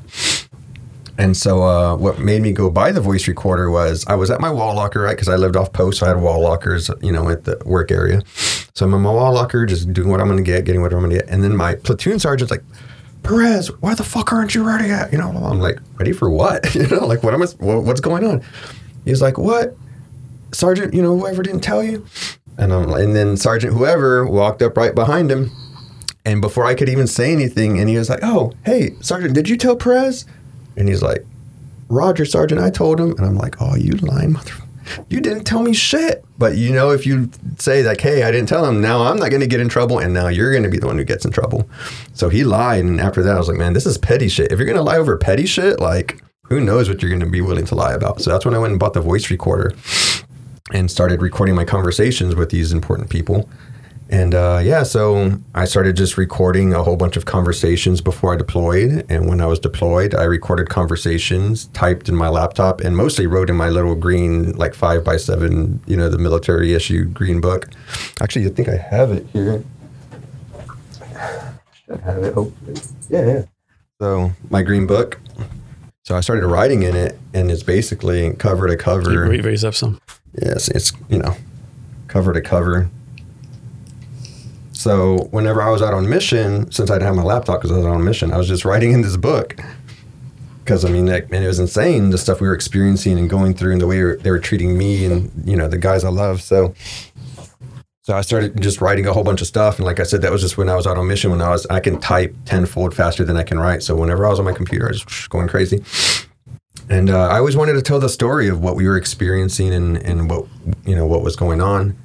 And um, so yeah, and then you know, what really spurred me to write was in 2018. Uh, one of the guys we served with lost his life to cancer, to like a super rare form of cancer that only a couple hundred people have ever had. And it got me thinking about like the water they had as drinks. They were just pallets of water out in the sun. And that's what killed me about being over there. Is like I would spend like I would spend easy 10 minutes at a pallet so I could get water for me to drink. I would dig through the middle of the pallet, open up a water, take a sip, tastes like pure plastic, dump it because I didn't want anybody to drink it, just dump it. Next, next, oh, potable. Next, next, next, potable. You know, so I'd spend time there just looking for water that was tolerable to drink. And so whenever he got sick from this rare form of cancer, I was like, I couldn't help but think of that fucking that poison water they were making us drink. So I just wrote this quick op-ed. I did it in like 15 minutes. I was just like so mad that at the world about you know this young 28, 29 year old man survived war, came home and got sick to one of the rarest forms of cancer ever. And so it just made me want to write, you know. And I wrote that op-ed, and people liked it. They're like, "Yeah, but you get the, some of the passion, all right? Like you wrote it because you were mad, like, and maybe some fact check yourself with some of the stuff, add some sources."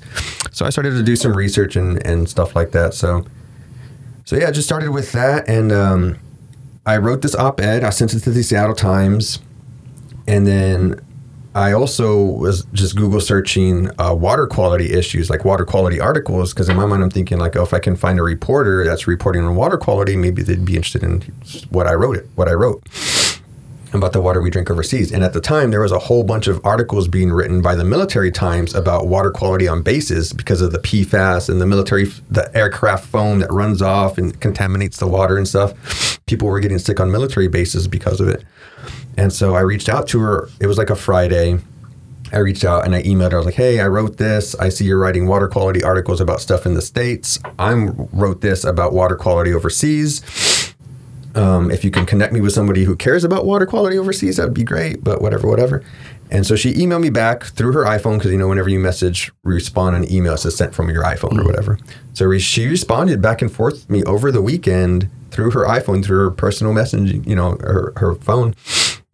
And um, she was like, "Yeah, this is great. Do you want to run it in the Military Times?" And I was like, "Well, that would be cool, but I would love it in the Seattle Times first because I would like a civilian audience. Like us in the military know each other's problems. Like, you know, if I say, "Hey, water's making us sick overseas," they'd be like, "Yeah, you remember drinking that poison water." But I wanted a, a civilian audience to see it first, at least. So I told her, like, "Hey, please wait and let's see what Seattle Times says, and you know, we'll take it from there." And then, you know, that following week, Seattle Times rejected the piece, and then I emailed her back like, "Hey." Um, you know, they rejected me. I'm happy to run it now. And like cricket, she never got back to me. And I couldn't help but feel like she went to work, you know, because she was all for it over the weekend. And then I feel I can't help but feel like she went to work on Monday, talked to her superiors, did some research into my unit, and decided like, no, that's not. Yeah, leave that one yeah, alone. yeah, leave that one alone.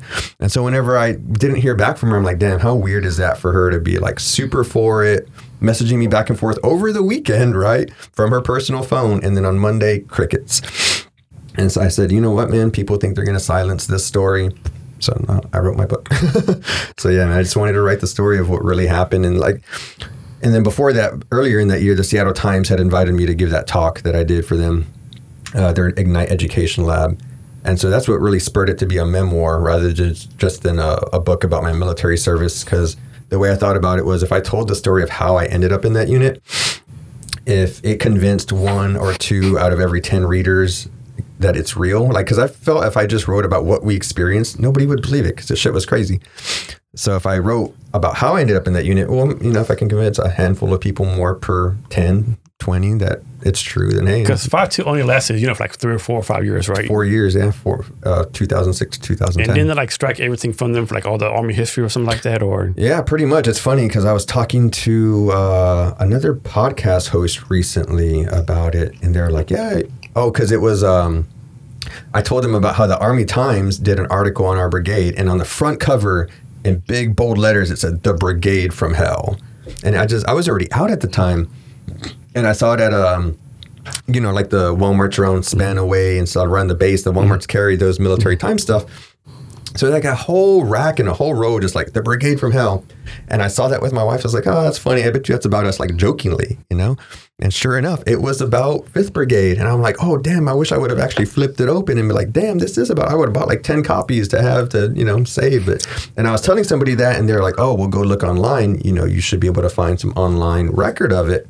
Man, I've I have found things from the Army Times, the Military Times about the unit, but they're dead links. They're dead video links. They're dead text links, and I'm like, whoa, this is really weird. Like, didn't Five Two have like you know people like smoking marijuana, like Yeah. killer teams, and like mm-hmm. this all kind of craziness. yeah, I mean, the biggest drama out of all that is definitely the kill team. You know, because the drug use that happens every deployment. You know, like the drug and alcohol abuse, like dudes getting shipped alcohol up there or mm. whatever, like.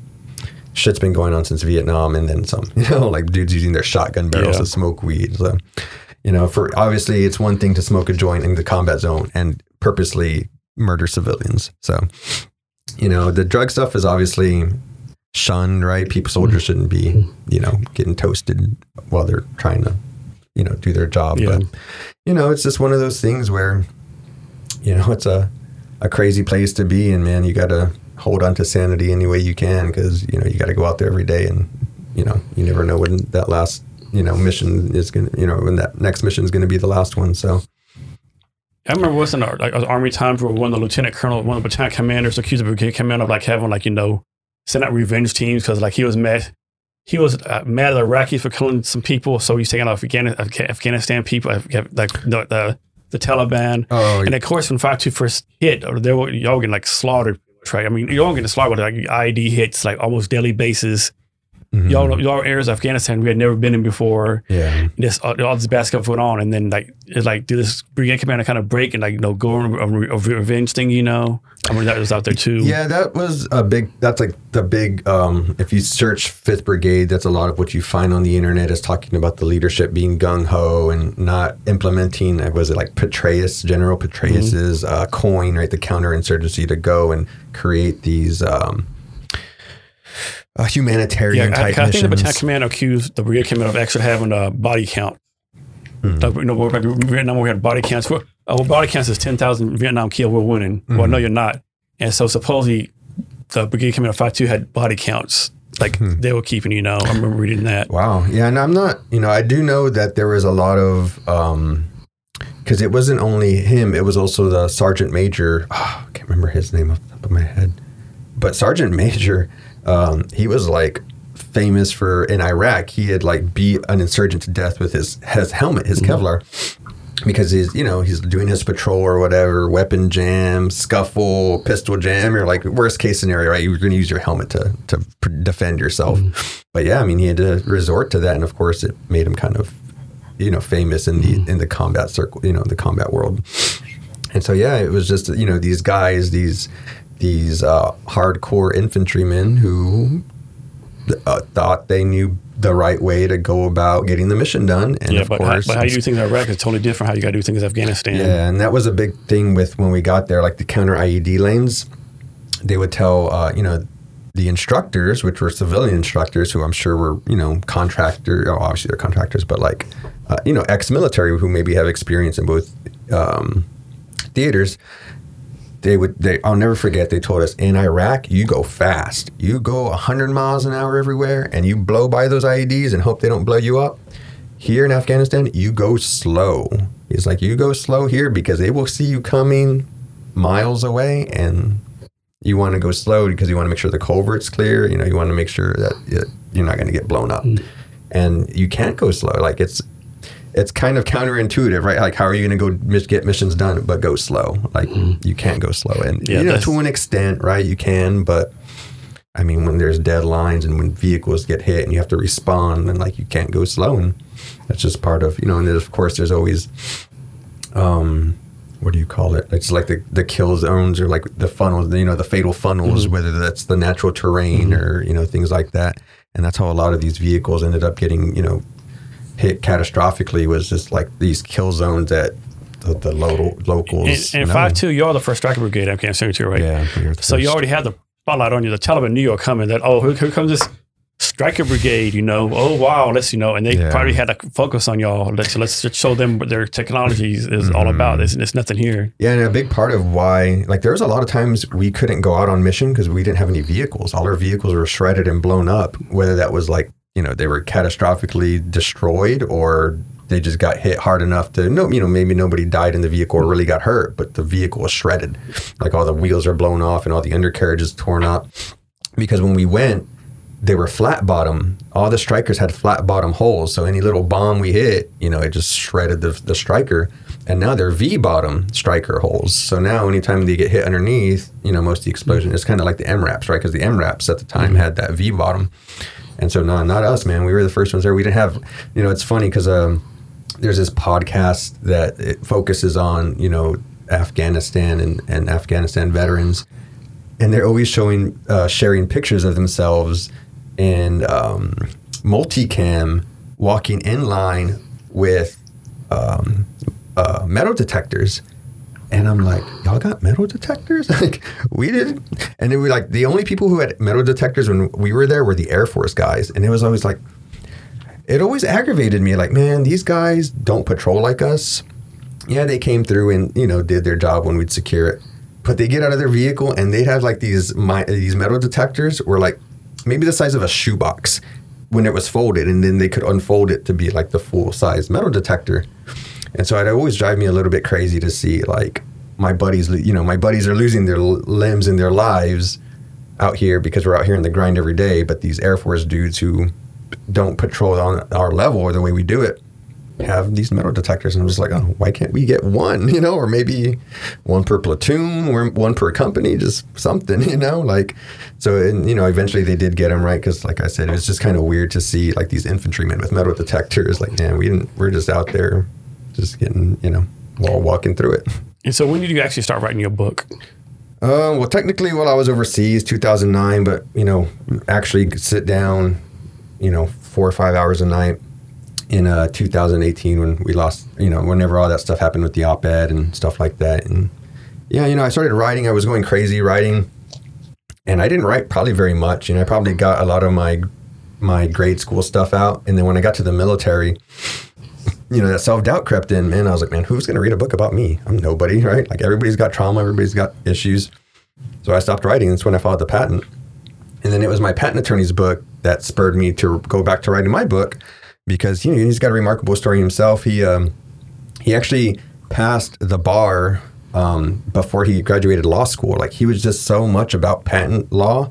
He interned at a at a law firm, and he asked them, "Can I please take home your encyclopedias of books so I can just study them at home?" And they're like, uh, "We're not supposed to, but sure." and so yeah, he was taking home these uh, these law books and just going crazy studying them, and like he just infatuated with patent law, and he ended up passing the bar before like he was legally allowed to to practice law before he even graduated law school because he was just so high speed at it. You know, like he just loved it. He just dove into it. And then he talked about just how you know he ended up graduating anyways because it's important, you know, to to, to network and to get the full scope of the curriculum and see your blind spots and things like that. But then he goes on to um, work at one of the I can't remember what it was called. It was like it was the patent uh, the patent little office or patent house or whatever of like uh, Alexander Graham Bell and like the original like this hundred plus year old patent place right where these attorneys in this place has been around forever. He got his dream job there, right? And it's a crazy story of how he got the job there. And then, uh, yeah, he just kind of realized, like, yo, I, I need to just step out on my own, right? Like, I'm, I'm not being as fulfilled as I thought at work. So, yeah, and so whenever, you know, he's got a crazy story of how he started his patent, you know, um, his own, pat, you know, law firm, being a patent attorney. And so at the end of the book, he kind of talks about how we all have to share our story. We all need to share our story because you never know what's going to come of it. Like, one example he gives is, you know, there was a, a law, a law school student who wrote a book about his first year of law school, right? Just for whatever reason, wrote this book about his first year of law school and his experiences. And now that book is like recommended reading at law schools around the country for first year law students. Like, hey, here, here's this book. You can, ex- this is what you can expect, more or less. And so another example is like Anne Frank, right? And and her story, her incredible stories. Like a lot of a lot of people experienced the Holocaust. A lot of people were, were hiding in attics, and a lot of people, you know what I'm saying? Like there was a lot of people experiencing those things, but not everybody wrote them down for to share. And I'm like, damn, that's like really powerful messages. Like, and that's why whenever I was fact checking my book and going through and talking to guys I hadn't talked to in 10 years and hearing their stories, I'm like, wow, like I was there when this happened. How did I not know? And wow, like, like so we were all there all at the same time doing the same things, but we all had such vastly different experiences. And I'm like, wow, this is so crazy. And the final reason I tell people to why they should write their own story is because it's very cathartic, you know, like growing up, you know, I raised myself from a young age, parents divorced, and I have an older sister, eight years older than me. And growing up, I always wondered, like, man, or you know, you know, by the time I was like junior high, high school, I always wondered, like, why wasn't she there more for me? You know, like she should have been, you know, because you see these stories of, you know, you know, on TV, like, hey, twelve year old kid raised their six year old, you know, or their six year old brother or sister. And it's just crazy stories, you know, a kid by the time they were 15 had to get a job to take care of a little brother or something, you know? And so I always wondered, like, man, why does it, you know, why doesn't my sister do that for me? You know, it's like this weird thing that you know I always wondered. And um, and then I wrote my book, and I realized, like, damn, she was. Whenever my parents divorced, I was six, and she was like twelve or you know thirteen, maybe fourteen at the oldest. I was like, damn, no wonder why she wasn't around. Like, she was trying to avoid the the shitty environment too. You know, I wouldn't have wanted to have been around either. I would have been out with my friends or just away from home. So it was just like writing and seeing the perspective and like putting you know like i said even just going through some military stuff. Like in my mind there was months between certain things but when i went back and did the work i was like wow these are weeks. And then when i went back in early childhood stuff and thinking about other people's perspectives and how shitty i was to them and you know whatever i'm like damn you know like i need to let go of this stuff because it's it's unnecessary. You know like she was a kid and you know she didn't want to be around the nonsense too so. So ricardo what was your writing process um, well, I started out, you know, because I didn't know how to write a book. I just started out chronologically from the earliest memories that I could remember to where I wanted to stop writing and finish the story. And um, so yeah, I just like literally chronological, you know, chronological from the earliest memories to everything I wanted to list. And um, and yeah, there's a lot of stories that I'm glad I didn't write down because it's like a lot of nonsense from high school, like you know, just partying and nonsense. That's a good question. Like, how do you decide what to include, what not to include? Well, that's gonna, you know, I did include some stories of the partying, but like, I mean, there's obviously right high school kids party, so uh, you could write a whole separate book. I mean, you know what I'm saying? Like most high school, most people can write a whole different book. I mean, they made a whole movie project about what a high school party, right? yeah, exactly. And so, um, you know, I just realized like, look, I'm not going to spend all this time and effort telling these stories that probably no one's going to want to read, right? There's nothing uh, no substantive. Add. Yeah, there's nothing. Yeah. So I was like, you know what? A few of them are important because of the, the close calls that happen. But for the most part, it's all just nonsense. So I thankfully didn't write a lot of, spend a lot of time writing down the nonsense and just push the story along chronologically with what happened with me. And then when I got done writing it all, I had a hundred thousand word journal of my life, and I'm like, damn, like I, I know this is not how books like you read a memoir and it's never just I was born, I did this, and I you know it's always jumping back and forth. So I'm like, oh, I need to I need to learn how to format this thing into a book. Like it's a journal right now, but I need to turn it into a book. So I read two books on how to do it. Um, Save the Cat Writes a Novel and The Story Grid. The Story Grid I highly recommend to anybody because it's such a powerful book to get you to understand um, story and structure and um, conventions and things like that. So it's basically a textbook. It took the author or the author who's an editor 10 years to write and put together. And he uses the silence of the lamb in the book to kind of show you how he died, you know, with his process. So it's, you know, not only are you reading a cool book and learning how to dissect story, you're also kind of getting the story of this, you know, Silence of the Lambs along with it. So of course it's a great book. And the reason he says it's such a good book, The Story of the Lamb or The Silence of the Lambs, is because the writer was like a crime journalist. So he was a crime journalist for I mean, over a decade probably. So he had already like lived in the world of mm. crimes and shittiness, you know? And so, yeah, he just thought like, hey, I've experienced this stuff enough. I think I can, you know, write a, a really gripping story about a serial killer psycho. And, and when did you bring on when did you bring on your editor Anna? And, and, I have no idea how to say her last name. When you when did Anna come on? Uh, she, you know, I, whenever I was a, a grad student at business school, I went to a lot of different departments. Um, you know, just popping in and out as kind of the benefit of being a student on campus. You can go to any department and be like, "Hey, I'm a student. Like, I know I don't ever come here, but hey, I'm a student here, so don't kick me out." And so, um, in my mind, I thought, like, man, I'm just going to go to the English department and get an editor, right? Because I'd love to have a fellow Husky help me edit this thing. And um, so, yeah, I just went to the English department, walked in, uh, and just said, hey, this is who I am. I wrote a book, and I'd like to get editorial help from here if possible. Do you have a list of grad students that I can reach out to?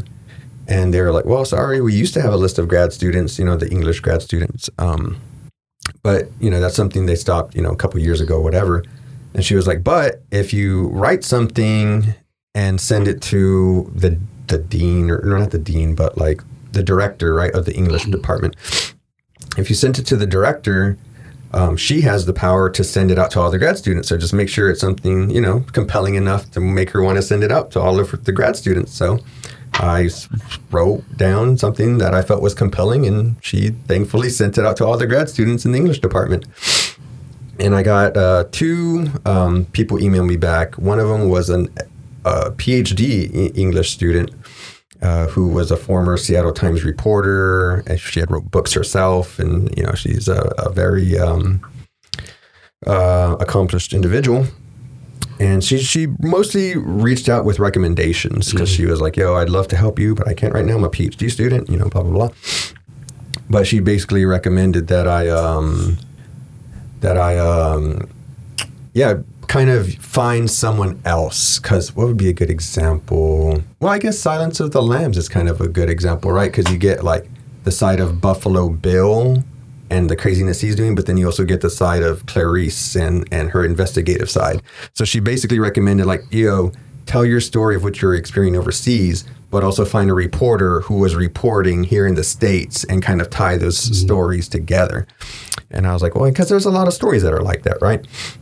And I was like, oh, that's a that's a great idea, but you know, that that sounds like a lot more work than me just telling my story, you know, because now I got to find someone else and get them wrapped in, and and so yeah, and then thankfully, uh, Anna she messaged me and she was like, hey, this sounds interesting. I'd like to help, and so we met up. Um, at the hub, the Husky, you know, Union Building, I think is what it stands for. And yeah, we just met one day over lunch and talked, and I told her what I was doing, and she agreed to help me. And so, like three weeks later, COVID happened, and and it really, you know, when COVID happened, I just obviously the world was flipped upside down for everybody, not knowing the extent of the, the virus and the pandemic. So yeah, so for uh, the first shoot, probably six to eight months, I didn't even message her. I think I might have, like you know, like I said before, with the Navy vet who's helping me with this, like there's real life world shit going on. Like I'm not gonna worry about like, hey, edit my book, edit my book. You know, like a, a pandemic's breaking out. So, so yeah. As an editor, does she receive a certain percentage of your sales? So how does that work? No, I uh there was a couple ways. Like when you hire an editor, sometimes they might just charge you a flat rate based on the project, or they charge you per word. She charged me a little less than two cents per word. Wait, yeah, I think a little less than two cents per word. It's like point zero one seven or something like that, like a little less than two cents. So what does editor actually do? They like they they um, like tell you, hey, you use this word. This word is better. You, you're saying this is the better way to say it. You, instead of saying this in 2,000 words, you can say it in 500 words. Well, what Anna helped me do, like I said, because I wrote the journal, 100,000 word journal, and then I learned how to write a book. So then I realized, like I said, um, it was just 100,000 word, like there was no structure to it. And then I realized what the way I should write it is the first 25% of my book be my grade school story. The middle 50%, like the guts of the book, be the military stuff that I always wanted to tell. And then the last 25% of the book, me getting out of the military and going on my academic journey leading up to UW. And so I structured that, right? Like I did that part after this chronological journal mess. I turned it into that. And then I brought it to Anna and I was like, hey, look, I know this is still not right because it's not, a book is never just chronological. It's got to hop around and I need your help. Like I need help. So now, you know, she took it from this chronological thing and and now it jumps around in time a little bit, right? Like we're tell the story and then it jumps. So it's almost like flashbacks. Yeah, yeah, in a sense, you know. And then it also a really important thing with her was um, thinking about character development, right? Because I'm the character and it's my story, so I'm not thinking about like the details and you know uh, conveying certain things to the reader. And then uh, whenever she's reading, she's like, "Yo, like this is cool that you wrote this, but now you need to like delve deep a little more into your psyche of what you were thinking and why, and you know, blah. Like we need some character development here." And I'm like, "Oh, okay." You know, like yeah, I can easily type a couple sentences explaining whatever. So yeah, there's a lot of benefits, you know. Of course, you know, and that's why you know beta readers and alpha readers and you know getting as many eyes on it as you can before it kind of goes public. And for me, like one of the final things that I did was a Grammarly run through where I used the program Grammarly, which is like this editing software, um, to go through right one last run through to make sure it's good to go to release it. And um, there was so many uh, really and about I think it was really and about, but for sure, really. So I was like, oh, I was really, you know, I was tired, you know, I was going to go do this and I was really tired. Or I was doing this and it was really fast. You know, it was like really, like there was so many really. So I was like, oh my goodness, like I'm, I, and it was funny because with uh, one of my readers who gave me a bunch of feedback and stuff, I just sent him, I sent him a message. I was like, man, I'm really sorry I made you read that. Really. Really, really, I'm really sorry. You know, he's like, what? what? Why are you telling? I was like, well, I just did this edit, and I probably removed easily up 100 to 200 reallys as that final run through. And like I said, it's just, uh, you know, the editor is definitely an important thing because it's important to be your own editor too, which is why I recommend people read that book because ultimately you're the one who knows, right? But it is important to get that outsider perspective. And this, this was Anna's first book that she edited. No, she mostly. I think this is her first like, um, I guess like your normal typical like she uh, normally she's uh, edited i know for a fact she's ed, done editing for financial textbooks before so she's done textbook editing before and so that's why This, whenever your book's a little bit different. I'm yeah, sure. yeah. So that's why whenever we were first talking about it, she's like, "Well, you know, this is the extent of my experience, but you know, I can I can handle it." And I was like, "Oh, okay." I got complete faith in you. And then it was funny because there was another guy, a, an undergrad, who was a part of the. You know, he was a good friend of one of my classmates at UW, and uh, he was in. He was like the lead editor or the guy in charge of the the Huskies newspaper there. And he's like, oh, you know, let me be your editor. You know, he I don't think he ever directly told me, but he's like, yo, you know, my, my classmate was like, hey, he wants to really be your editor. Mm-hmm. And I really wanted to hire him, but I felt like not even the fact that he was an undergrad, but just the fact that he's a dude. Like, you know, I wanted a woman's Yeah, you need- you need perspective, you, know, because yeah, it's all like doubt. manly infantry. you, know need- what I'm saying? need- yeah, you needed a woman's perspective. I Yeah. definitely agree with that. Yeah, so I told him I was like, "Yo, man, we're gonna work on a documentary, and if you want to help with that after, like, that's cool. But I think for the book, like, I need to go with Anna because I, I, you know, and I'm glad I did, you know, because I really feel like having, you know, a feminine kind of perspective Mm-hmm. and, and touch to it was really, you know, because most readers are females to begin with, Yeah. you know, so I really that's why I felt really strongly about. Not only was she a grad student and more experienced, but Because who knows how many you know mothers of soldiers are going to read this? You know, yeah. you got to take the bro stuff out of it. So let's switch back real fast to the research scientist part you did. I was curious about that. So what kind of diseases? What kind of research do you actually do? Is that COVID, like measles, like and like what kind do you do research on, and how? Who decides what you're going to do research on? Well, I'm mostly so what I do now in the evenings, but I'm switching back to days next week. So like tomorrow is basically my last day in the evening in the front of the. Well, I'm, I'm lying. So it's like it's a 24 seven operation. Oh yeah, I didn't know 24/7. that. Yeah, it's 24 seven. It's you know I always call it the labs that never sleep because man, you know it's a wartime effort there. It's uh, pretty remarkable stuff, and I'm very fortunate, you know, because there's not a lot of places I can be a scientist at night, you know. So uh, really fortunate to be in this spot where it's open 24 hours and allows me the flexibility and freedom to uh, work my kind of whatever I need to work. And the cool thing about it is even when I got hired, my boss was like, "Look, your hours are nine to five, but based on experiments, like you know, you're gonna your hours are gonna be a little bit wacky." I was like, "Oh, okay, cool." So And you actually work on the U- UW, UW campus or somewhere else? no, I work uh, Eastlake. Okay. Yeah, yeah. So, well, so right now I work in Eastlake, and they're opening a new f- spot in Renton, and so I'll be back and forth, uh, Okay. working in Renton and here in Eastlake. And so yeah, um, we mostly sequence COVID or you know SARS-CoV-2, the the novel coronavirus. We mostly uh, sequence that because it's what's paying the contracts, right? The government's like you know writing fat checks for universities to do this sequencing work and, and to do this kind of thing to track this stuff down and, and uh, make sure you know we're eyes on new variants as they pop up. And so it's mostly, uh, like I said, the novel coronavirus that gets sequenced, but we do sequence other things like herpes and HPV and um, yeah, I've gotten some weird stuff before. Like I want to say, what was it, hamster or something from a like I don't know. I'm sure they, you know, it was. Um, uh, I'm sure it was like some human-born virus, like maybe it was HPV, but it was like a hamster sample, or oh, well, I, can't, I don't want to say it was hamster. And, and when you say sequence, you mean like genetic sequencing and stuff like that? Or yeah, yeah, like sequencing. Um, So you can, can you do like a, a brief ten thousand foot explanation of what exactly exactly what it is? So you know how you know we started with the alpha variant and it went to beta, and then the, the delta variant was very dominant for a long time, and it made a lot of people sick. And then the omicron variant came through, was more mild, but it was very contagious. So the DNA in these viruses are slightly different, right? Because it's basically the same kind of virus, but as they mutate and they exponentially, you know, replicate and mutate, there's going to be small changes in that DNA, right? Because as mutations happen.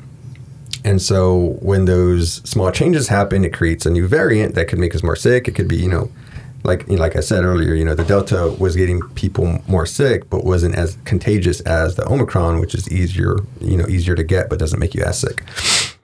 And so so they're the same virus, right? They're just different variants. So if you look at the, their DNA and snippets, right? So we can choose how many base pairs because you know DNA comes in base pairs, right? We can choose how many base pairs, 20 base pairs, 30 base pairs, it all depends. So we can choose like snippets of the DNA we want to look at and then you know, based on the real scientists, that's what I'm saying. Like the real scientists with the PhDs figure the shit out and tell us what to do.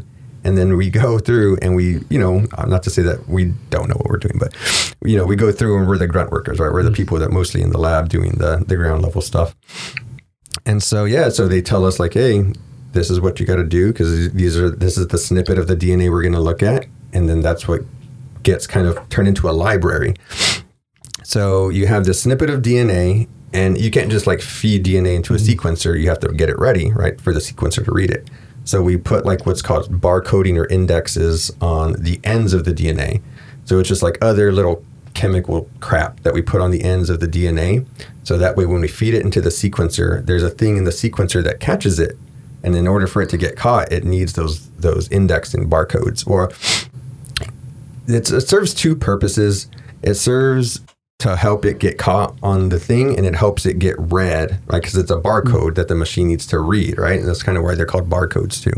And I might be screwing that up a little bit because I know there's like the, oh, what is it called? It's like the index, the index and the barcode. Uh, there's like another little primer that gets attached to the end. And then after that, it's the barcode, I'm pretty sure. But yeah, like I said, it's been a while since I've worked the, the, the sequencing side of it. It's been a few months, but.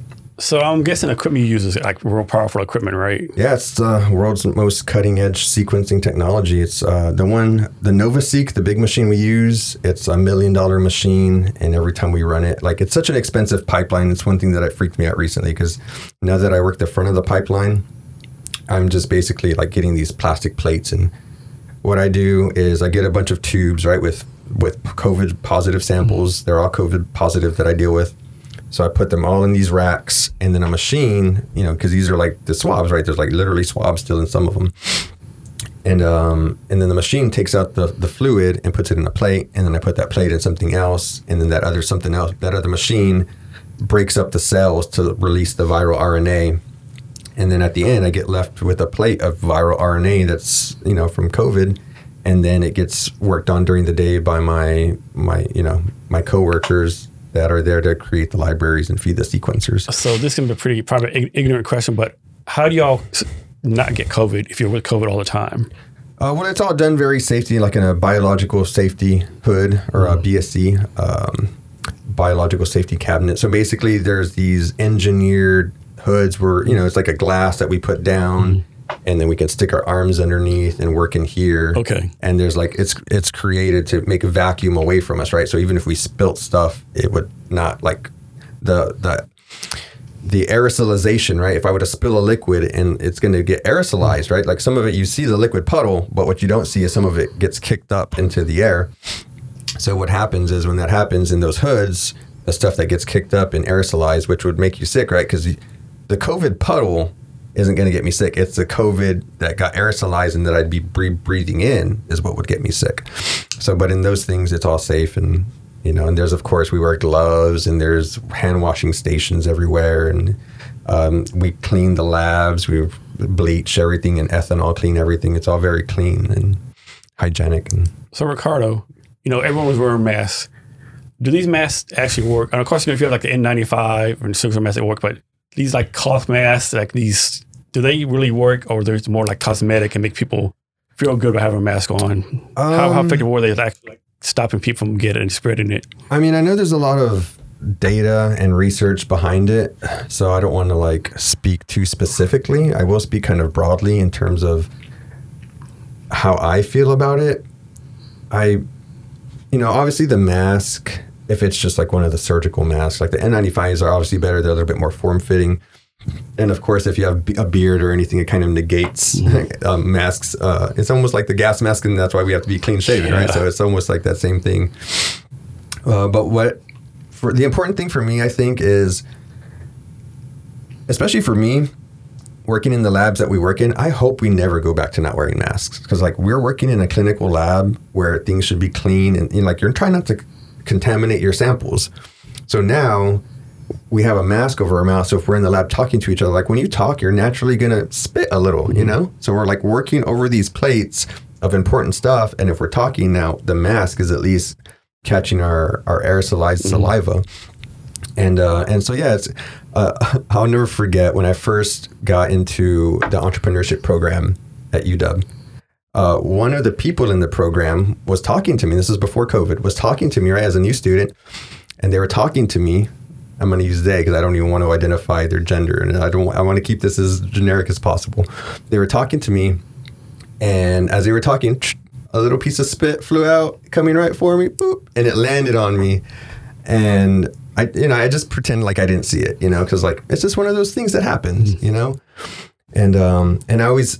I always find it funny because I made a post on Facebook the other day. I'm like, "Have you ever told anybody say it, don't spray it?" and then like people are like, "Yeah," and then they came up with like other funny sayings for it or whatever. And I'm always thinking like, wouldn't you have preferred that they've been wearing a mask so they're not spraying you down with their saliva? Like, not even if they're sick or not, just mm-hmm. like basic human, don't be spitting on me stuff, you know?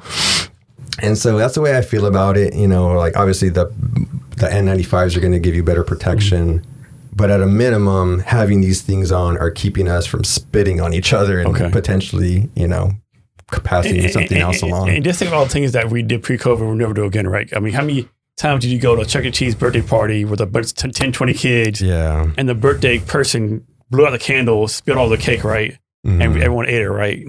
Well, yeah, it was kind of like when my oldest daughter, I, I, I only had one daughter at the time, is how young she was. We took her to Legoland. And Legoland is literally a bunch of kids just grabbing everything. And you know what I'm saying? Like, I just couldn't help but feel like I know she's going to get sick when we leave this place. And sure enough, she got sick. But, but yeah, it's just like some of those things where I'm sure Legoland does a lot of work now these days, you know, of course. It- It's just amazing how things change. Like, oh, the airplane can be this, right? Oh, Yeah. you don't have to be Right. right. behind me in line, right? Yeah. Oh, you know, you don't have to like cough out loud on a public place, right? Yeah, and that's Just the thing for me. sense. It's like uh, now I honestly I can't stand now that we have the mask mandate lifted here in Washington. I can't stand when I'm talking to people and like they're closer than the six feet or whatever. That doesn't Yeah. bother me. What bothers me is I can feel their breath. Like I Yeah. Mm-hmm. can feel them breathing on me, and I'm like, yo, you're a little bit too close to me. You know, like. And when I was in Texas in December, we went to uh, like a bar and grill place for lunch. While I was, you know, I met up with some friends for lunch, and um, I'm standing in the line, and there's a guy behind me, like standing behind me, and he's like literally right here. Like I could probably, like if he was right behind me right here, I go right there and I'd smack him in the face.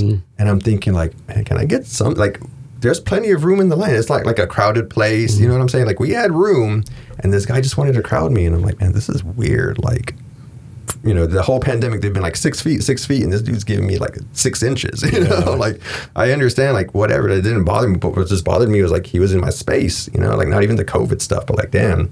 You would think at this point you'd understand, like give people a little bit of space at this point. So, what's the future of COVID? Are we gonna have to deal with like variants every six months for the rest of our lives, at varying degrees, Well, or it, it really comes down to I think you know early on. I'm gonna. I don't. mm, Early on, I felt like when this first happened, I felt like we probably aren't going to get out of this till like 2024, 2025, because human nature, we when things go wrong, we try to go fast, and then like there's always an accordion effect, and that's basically what's been happening, right? We have our, you know, our um, our different waves of COVID have been happening, right? So they're basically like these, this accordion effect. And so, yeah, I always, you know, figure that we're never gonna. It's like driving in traffic, right? Like it's hard to stay at the same speed and keep the same pace with each other. So there's always going to be like these effects that the logistical effects, like the logistics with all the shipping in the world with COVID, right? Like everything got shut down, so there was more, you know, supply than demand because, or depending on what the stuff was, but so yeah, it's just like these things, and yeah, I just we're going to be in it for a while. And there's two things I want to say about this uh, topic as well. So a long time ago, are, are you familiar with Elizabeth Holmes? The Theranos, yeah, a lot of people. Yeah, the golden girl who failed everyone, who So- scammed everyone. It what drives me crazy about that, and oh, I, I wish I was a. I I also learned that I'm one of the OG YouTubers. Like as I just I was uploading videos on YouTube in like 2007, my army stuff, and YouTube was like a year too old, and I didn't even realize what I was doing. But I I wish I could go back and take better care of that channel and whatever. And there is always I'll regret never making this video. Whenever Elizabeth Holmes was like hot shit in the news everywhere for creating this, you know, incredible technology that nobody else, and she dropped out of college and like all this crazy shit. I, me as an undergraduate going to school for chemistry and engineering, I I smelt bullshit from 2,000 miles away in Texas, man. I was like, there's no way, there's no way that this young woman with all the remarkable scientists in the world, right? Not even in the US, right? Like creating this blood, one drop of blood testing technology. I, I couldn't believe it, man. There was like nothing. In, the fact her board of directors had no science, war, had no science yeah. Mm-hmm. They're like four star war generals. yeah, yeah. So not even just that, you know, of course, that was before she got um, Mattis on her board and all these guys. Like, it just never, it never sat right with me. It never, and I was like, like I said, it just didn't make sense, right? Like you have all these great scientists all over the world, but yet this girl who did two years at Stanford or less dropped out and, you know, like panted this great stuff or whatever. Like it just never, it never seemed right to me. And sure enough, it was never right. Yep. And Just so- outsource it to the Philippines and the Walgreens. And so I'm probably not going to make a lot of friends with this. I know I'll probably make some enemies, but I feel the same way about the COVID 19 inventor or the uh, mRNA vaccine inventor. Uh, that old, I don't know even know what his name is. He's a, a doctor or whatever, right? He's a PhD scientist. He calls himself the mRNA inventor vaccine inventor because he did the original research in like the 80s or something, right? Like he was one of the first people to recognize that this messenger RNA could potentially be used one day in the far future to create a cure for something. So so yeah, I'm not saying he's not a scientist. I'm not saying he's not smart. But I, the way I feel about it is that's like saying the Wright brothers invented the Falcon 9. You know what I'm saying? Like just because you were the pioneers in aerodynamics doesn't mean you were the inventor of the Boeing 747. You know what I'm saying? Like so to go on that stretch of, hey, I had patents on mRNA stuff in the 80s to be like, yo, I invented this vaccine technology is I feel like that's kind of a stretch. So, like I said, you know, I have, and what really made me shady about this was one of my buddies from the army.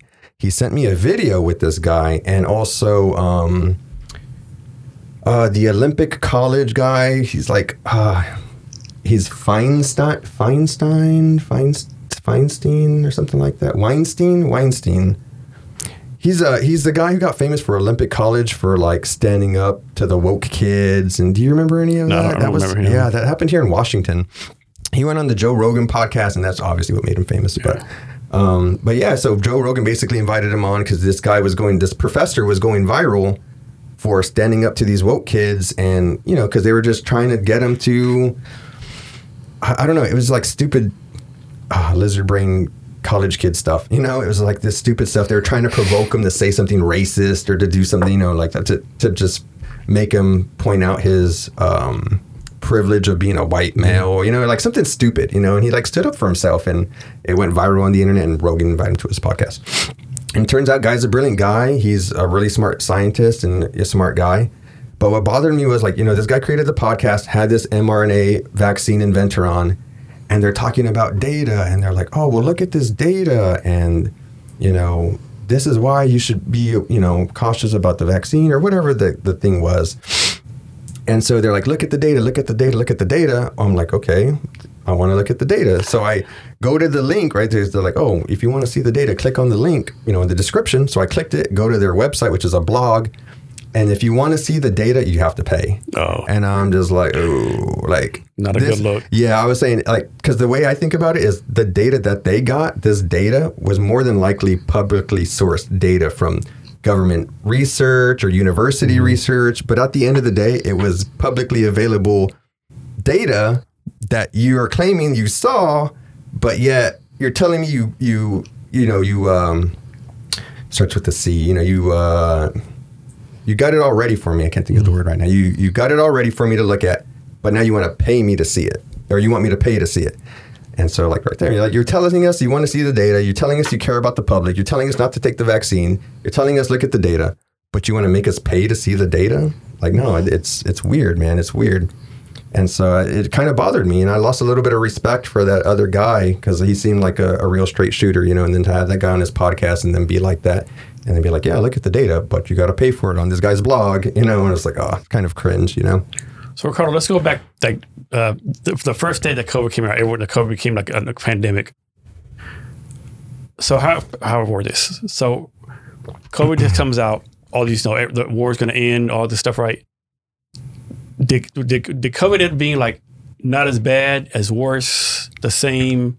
Did we get off easily, or did we get lucky, or did it end, up like the, the expert thought was going to end up? Yeah, I mean, I think we got pretty lucky, or you know, I I definitely got lucky in my own personal world because you know, obviously the the pandemic. There's a really interest, interesting thing I, I heard recently was we're now getting to the point in America of about a million people who have died from COVID, and so they're like. There's, there's 300, we'll just say 320 million people in the US. 1 million have died from COVID. Even if you go that times five, so like let's say the person that died, the closest, the five people closest to them that were impacted, their husband, their wife, their mother, their father, their, you know, their siblings, their kids or whatever. The five closest people that were affected by those 1 million deaths, that only puts us at 5 million people who were strongly Affected. affected by COVID. And yeah, a lot of people got sick and, you know, maybe were hospitalized for a little bit or whatever. But there were a million people who died. And, at, you know, as a quick, you know, um, estimate, 5 million people who were really torn by the virus. But that's still a small fraction of the 320 million people in the US. Yeah. And that's why you get a lot of that. Let's just take the masks off. Let's roll back stuff. You know what I'm saying? Because most people were not directly impacted by the virus. And I'm like, damn, I never thought about it like Yeah. that. You know, it's kind I mean, of, if you really just base it in it, you just perspective. based on stats, it's like very low percentage, yeah, right? yeah, it puts it in real perspective. And so that's why it's, you know, that's why I'm saying I got lucky because the COVID was a blessing for me. You know, it's kind of sad to say because I was commuting five to six hours a day to go to school at, at UW. And that was just soul draining for me, you know, the commute alone. And so when the pandemic hit, it killed my commute. And I was like, oh, thank you know, what I'm saying like, man, I'm spending 25 hours a week just driving to and from school. I'm spending a day a week, you know, just driving to and from school. So I was thankful for that. And then, of course, you know, um, we started getting stimulus checks, right? A lot of people got stimulus checks, and we got stimulus checks. And because of the situation we were in, we used those checks to pay my wife's tuition for her master's degree. And so, you know, for us, it was more of a blessing than a curse because no one, you know, I don't have anybody in my life that lost their lives directly. You know, I do know of people that have loved ones that they lost, but no one was directly affected in my life. And so it was more, you know, more benefit than detriment. And it's a big reason of why I feel I'm a scientist today because I feel without COVID and the need for more scientists and lab techs and nurses and doctors that I'd still be sweeping floors somewhere for you, if uh, not for the pandemic. Yeah, I mean, that's, I mean, it's, I'd be bad to say, but COVID definitely was a blessing for a lot of people, right? I mean, that COVID definitely did a lot of people. And then it's about entrepreneurship, right? Of course, this is my opinion. So a lot of businesses went out of business because of COVID, right? My theory is like these businesses would have run out of business anyway, right? It might have taken five, 10 years to go out of business. COVID is like amped up Yeah. the, the process, right? Mhm. Of them going out of business. Like, because your business has bad customer service. Well, it is, it, it's just like um, highlighted, right? I know so many, especially restaurants. I know so many restaurants like did like out of the box thinking, you know, deliveries. You know, Yeah. come to. Your, I mean, there's so many people like had great ideas and they're still doing business and, and thriving business, right? Mhm. And so many other business like, oh, I just think that they we got that business anyway. Yeah, you know, that's a beautiful thing about, and that's, you know, the double edged sword of entrepreneurship is you have freedoms to, set, you know, that was a kind of the big eye opening thing about business school was like learning that you can set up a business and make it however you want. If you want your employees to wear pink shirts and striped, you know, black and white referee pants, that can be the uniform if you want it to be. Yeah. You know, like you literally get to choose everything. You know, of course, it's got to be within the laws and, and legal and not trying to, you know, um, you know, uh, minimize those who work, you know, in your office or whatever. But, but yeah, it was kind of this eye-opening thing. And the beautiful thing about it is, you know, you always hear about your personal finances or like, hey, you know, with your personal finances, you should have at least like six months of of your household covered, right? Like if you know if someone passes away, can't work anymore, Yeah. or someone gets hurt or So something. like, what, what fantasy land are you living in? Yeah, well, it's a tough thing to do, no doubt, man. It's taken me, you know, I've got to the point now where I can maybe manage, you know, four at most six Yeah. months, but it's taken me many years to get to that point, you know. So I very, but the beautiful thing about that is it, you know, allows flexibility. So when my Yeah. wife has, you know, drama at work, I'm like, don't stress at work, just quit. I'm like, Yeah. we we can float ourselves if need be, so just Mm. quit. But I say that because it's an important thing to do in our personal lives, but especially if you're a business owner. If you're a business owner, you need to try to have at least a year's worth of of cash flow or, you know, like money saved up because you never know when COVID's going to happen. You never know when the economy's going to take a dump. You never know when you're going to lose half your customer base. You never know XYZ, you know. So, You know, some random car DUI person might ram the car into your to your place of business. Yeah, yeah. So that's um I think that was what was really a big business killer was a lot of people live in their personal lives paycheck to paycheck. So, you know, a lot of these business owners run their businesses paycheck to paycheck. And so when those paychecks got cut off, you know, or whenever COVID hit and the economy got, you know, slammed and everything closed down, they didn't have the runway, you know, maybe they could survive. And that was the sad thing was is they didn't need a year of runway. They just needed, you know, six months. And then the government stepped in and started pumping money out for mm-hmm. businesses. So that's why it's important to just have, you know, to start, you know, I, I think that's a big mistake a lot of founders make is, you know, that extra, you know, the, the extra revenue, they start to pocket it or, you know, they don't, you know, they buy bigger, better equipment when they don't necessarily need it right away, you know, or they start to put more overhead on the plate. And then, you know, it's like kind of like one of my uh, experiences in my family. Um, b- before the 2008 recession, you know, um, w- one of the people in my family had a lot of property, you know, businesses and stuff. And then the ec- economy crashed and he had way too much overhead and lost it all, you know, because he wasn't able to generate the revenue to cover all that overhead. And Uncle Sam came knocking for everything, you know. Yeah. So Ricardo, talk about ethics and genetics. Example, I'll use example, and I'm pretty sure this happened, but I guess somewhere in China, the scientists did some genetic engineering where this child would never get HIV. And of course, that's a good thing, but the bad thing, like that, he just did on his own. He didn't ask the parents' permission. Of course, I was not the kid's permission. Like, talk about genetics, ethics, all that kind of stuff. Yeah, I, uh, I had an interesting conversation with somebody about this the other day because he was trying to argue that there shouldn't be any ethics in science or something like that. I'm like, wait a minute, wait a minute, what?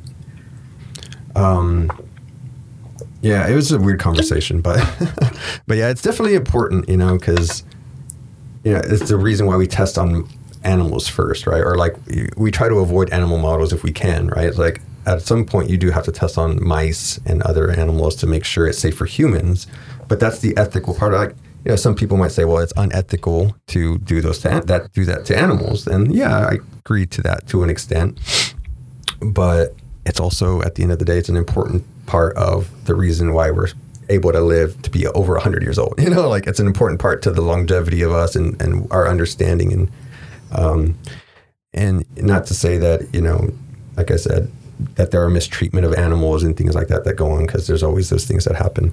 There's always going to be bad actors. It's I'll never forget. Um, you know, part of the the craziness of the book is me trying out for special forces, and that shit was crazy. But I'll never forget, man. Some of the most powerful words ever spoken to me in the military happened at Special Forces Selection and Assessment (SFAS), and um, so when you first get there, you know they're giving you the briefs, and one of the cadre briefed us, and he said, "You know what, guys? I want y'all to remember this." He goes, "No matter how many gates are in place, shit bags always get through." And I was just like, "Damn!" So he's basically letting us know, like, obviously, there's a lot of gates in place to earn that green beret, but no matter how many gates are in place, shit bags still get through. And I'm just like, "Damn!" like that's deep. You know, we are, we're over here trying to get away from the shit bags, you know, and now you're telling me that I'm going to go through all this shit and still have to deal with shit bags, you know, like it's kind of disappointing. But yeah, I've just kind of carried that on everywhere. Like no matter, no matter the industry, no matter the, you know what I'm saying? Like there's going to be bad actors and there's going to be people who don't want the best and or who, you know, who uh, try to pocket, you know, whatever for them and care about themselves at the end of the day. But or, or just like you know, there's always a last. There's always the last in the class, right? Yeah. So you're, you're flying, you know, on airlines, you know, you don't know that guy flying might have been the last in his class, right? Yeah, exactly.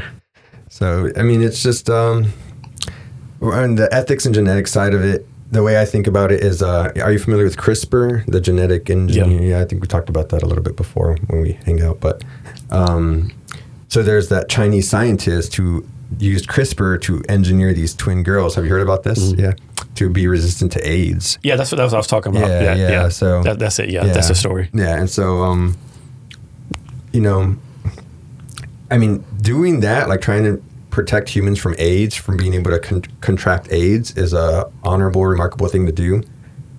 But he went rogue and did it on his own, like without peer review, Mm-hmm. without making sure, you know, because we all need to, we're, we all have our blind spots, Mm-hmm. you know, and that's the important thing about um, recognizing that And, as and, a and scientist. why those twins, like, you know, why they get so lucky, why not someone else? And how does that, you know? Yeah, you know, so it's crazy, you know, because they're these poor girls are going to be like basically lab animals for their life. You know, I'm sure they're going to try to. Well, I mean, it's you know China, but who knows what the extent that they're going to take it to? But I mean, basically, they're just going to keep these girls under a microscope and a fine tooth comb to mm-hmm. see ultimately what he did and what actually ha- ends up happening. Mm-hmm. You know, so it's a you know I've actually listened to the audiobook of the it's called The Code Breakers and it's about Jennifer Doudna who won the Nobel Prize for the technology. And it's a beautiful book because it talks about all the players and everybody involved with it not just her you know everyone else all the other university studies and her path and whatnot. And um, it's just interesting to hear them talk about how they can use it to delete human depression like because we have identified the gene that makes us depressed. So we could literally use crispr to go and cut that gene out and never get depressed again but they talk about the implications of humans that never get depressed right so mm-hmm. it- it's an important thing for us to get sad and you know Ha- Have you ever watched the show called Year Million? It comes on Nat Geo. you're you're a million No, y- your Y E A R million, your million. It talks about Oh. humans like in the future, like a long time, like in the future. Yeah, no. It talks about that kind of the depression and, and implications like, you know, people are depressed, like, you know, you know, the value they add, you know, the, the resilience, you know, you cut all that out, you know, and is it really a good thing? Yeah, I mean, and, and on the other side of the coin, I've read that it's going to be a critical tool in making us a space traveling species because now we can engineer ourselves to be more resistant to the UV of space. And like now we can engineer ourselves for our bodies to process the crap food, like all the processed food and fast food and stuff. We can engineer our bodies to make it like nutrition, you know what I'm saying? To take it on like it was nutrition. And so, of course, it's going to take years and billions of dollars to make this kind of stuff happen. But it's literally a tool now. It's like the most powerful. It's like- it's a whole new revolution. It's like a big part of the book. Like we had the, you know, this, you know, like the Iron Age, you know, whatever, whatever, and the Industrial Revolution, the technological mm-hmm. revolution, and now we have the CRISPR revolution, and it's really going to change the future. So it's going to be interesting. To see. Yeah. One of the things when the episode is talking about the your, the your million show, is talking about that one of the predictions in the future, you're going to inject like nano stuff into your body, and these nano robots, you're going to call it, are going to go to your cells and I and okay, I'm, you about to code, get a code. The, that nano robot is going to know a code's coming on, it's going to destroy it, or you have codes coming. It's going to be predisposed to predict virus or whatever coming, and it's going to like knock it out, so to speak. You know, mm-hmm. And that kind of reminds me of because that's the problem with medicine today is it's not very pres- like you know you you take medicine and it basically goes courses through your whole body, right? Mm-hmm. It's very hard to get like point specialized mm-hmm. medicine delivered to an area. And they talked about how oh, it was that guy, one of those guys from that podcast I was talking about earlier. They talked about how how they were able to give shots now and get like the direct relief or I don't know. It was kind of weird talking about the COVID or shot or something. And I thought it was really weird because they were just talking about how very broadly they're like, well, we we know you know if you inject something that that's where the medicine goes, and I was like, what? No, that's not how it works. Like you know, even if you inject something, it's still going to get course. You know, it might say localized at the start, but eventually your body's you know it's going to break travel, down. travel everywhere. Yeah, so it was kind of like this weird thing that they were speaking like it was factual, and I was like, "What? That's not true." Like it's very that's like one of the biggest problems in medicine these days that they're trying to solve is getting localized medicine to areas because everything is just kind of like the anti venom, right? Like you can get here, bit here, and you're going to get anti venom, but the anti venom is going to course through your whole body, and it's you know eventually you're going to need enough to start working in this area. So yeah, it was just kind of these things where you know, and that's what I'm saying. You know, the ethics of it, and um, there's going to be bad actors, man. There's just you know, there's bad scientists, there's bad businessmen, there's bad soldiers, there's bad, you know. Is there some kind of like worldwide science organization that oversees all this, or does each country pretty much do their own thing? Um, no, there are um, the scientific community. You know, obviously, it needs to be all peer reviewed, peer peer reviewable science. So there are standards and organizations depending on what you're kind of. So like right now, because data and data data analytics is a big you know thing for all these AI platforms and stuff. I can't remember what it's called off the top of my head, but there is a it's like a European and U.S. I don't know if there's more countries that are involved with it, but it's kind of like a um, because obviously with data and putting it in a machine to give you results, you can you can feed the machine data and program it to give you what you want. You know what I'm saying? So you can make it seem like, hey, if I put in patient data XYZ and I get out this result, um, my, my technology works, right? Put in patient data, get out XYZ result.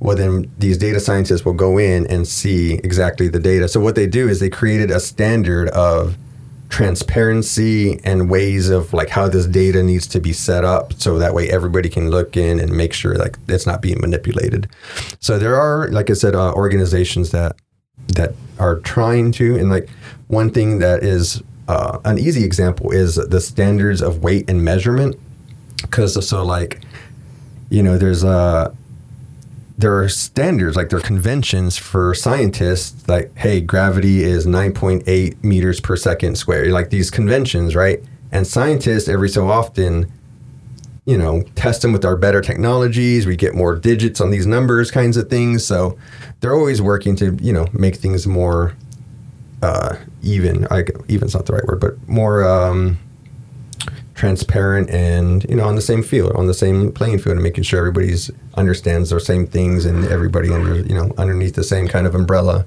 understands that these are the way that we're trying to get stuff done So, Ricardo, you just did an interview for your PhD, right? Yeah. Can you talk about that process? Why a PhD? And like, what's your what's your vision for yourself as a as a scientist? Like, what's your goal as far as that?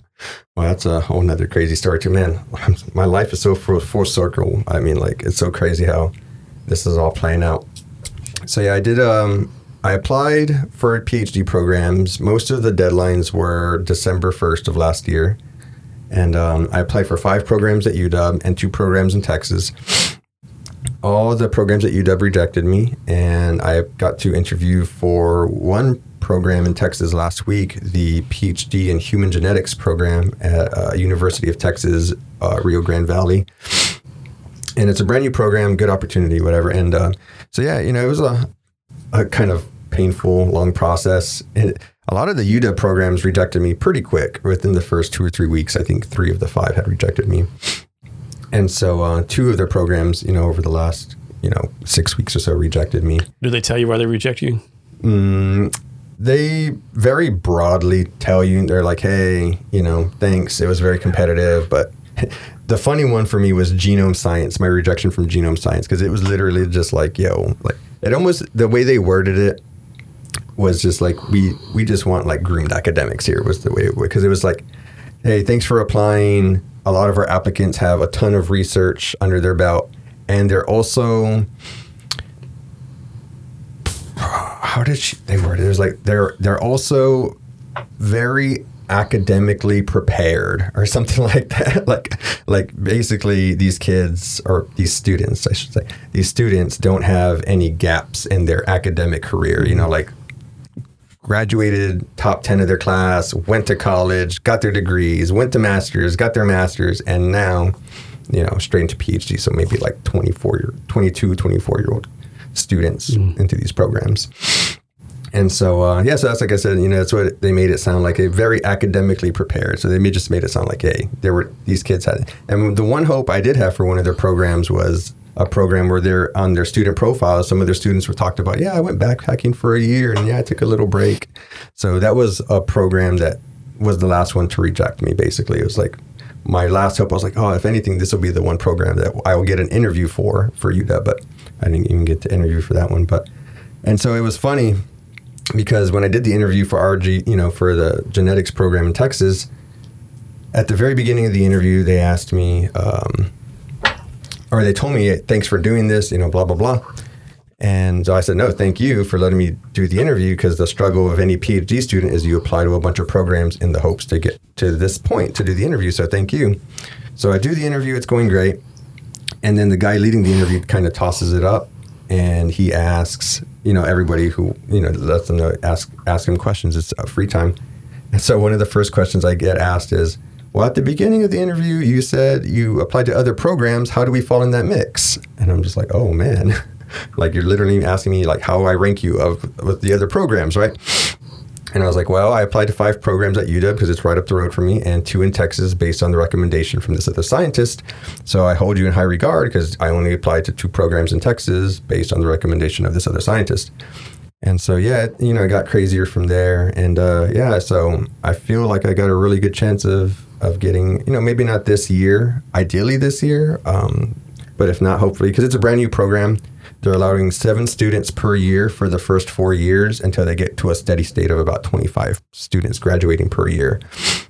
So, yeah, it's only seven spots available. And so to be one of the first seven would be really lucky. And I, and I, I feel like I've got a good shot because, of, in, you know, at the end of the interview, they asked, Do I have anything else I want to say? And I said, um, I, you know, I, I'm glad I'm being considered as being one of the first students in this program because if I'm selected, I would love to go in there and get it prepared and help, like, take the punches and, and get it ready for the students after me, right? Because I'd be one of the first seven. So I'd be honored to help. You know, it's not going to be perfect, right? Especially as a new program, as we're going to have our bumps and our hiccups and stuff like that. So I told him, I was like, look, I'm not expecting perfection from a new program. So I'd be happy to be one of the first students to help take, you know, to ride along on this bumpy ride. And then the guy leading it was like, oh, no, that's great because, you know, we understand that too. And, you know, for them, they really want students who are going to he's like this is what he said he's like we need self-motivated students. We need mm-hmm. people who we know are, we're going to put in and give these good opportunities to and they're going to finish because they're a brand new program.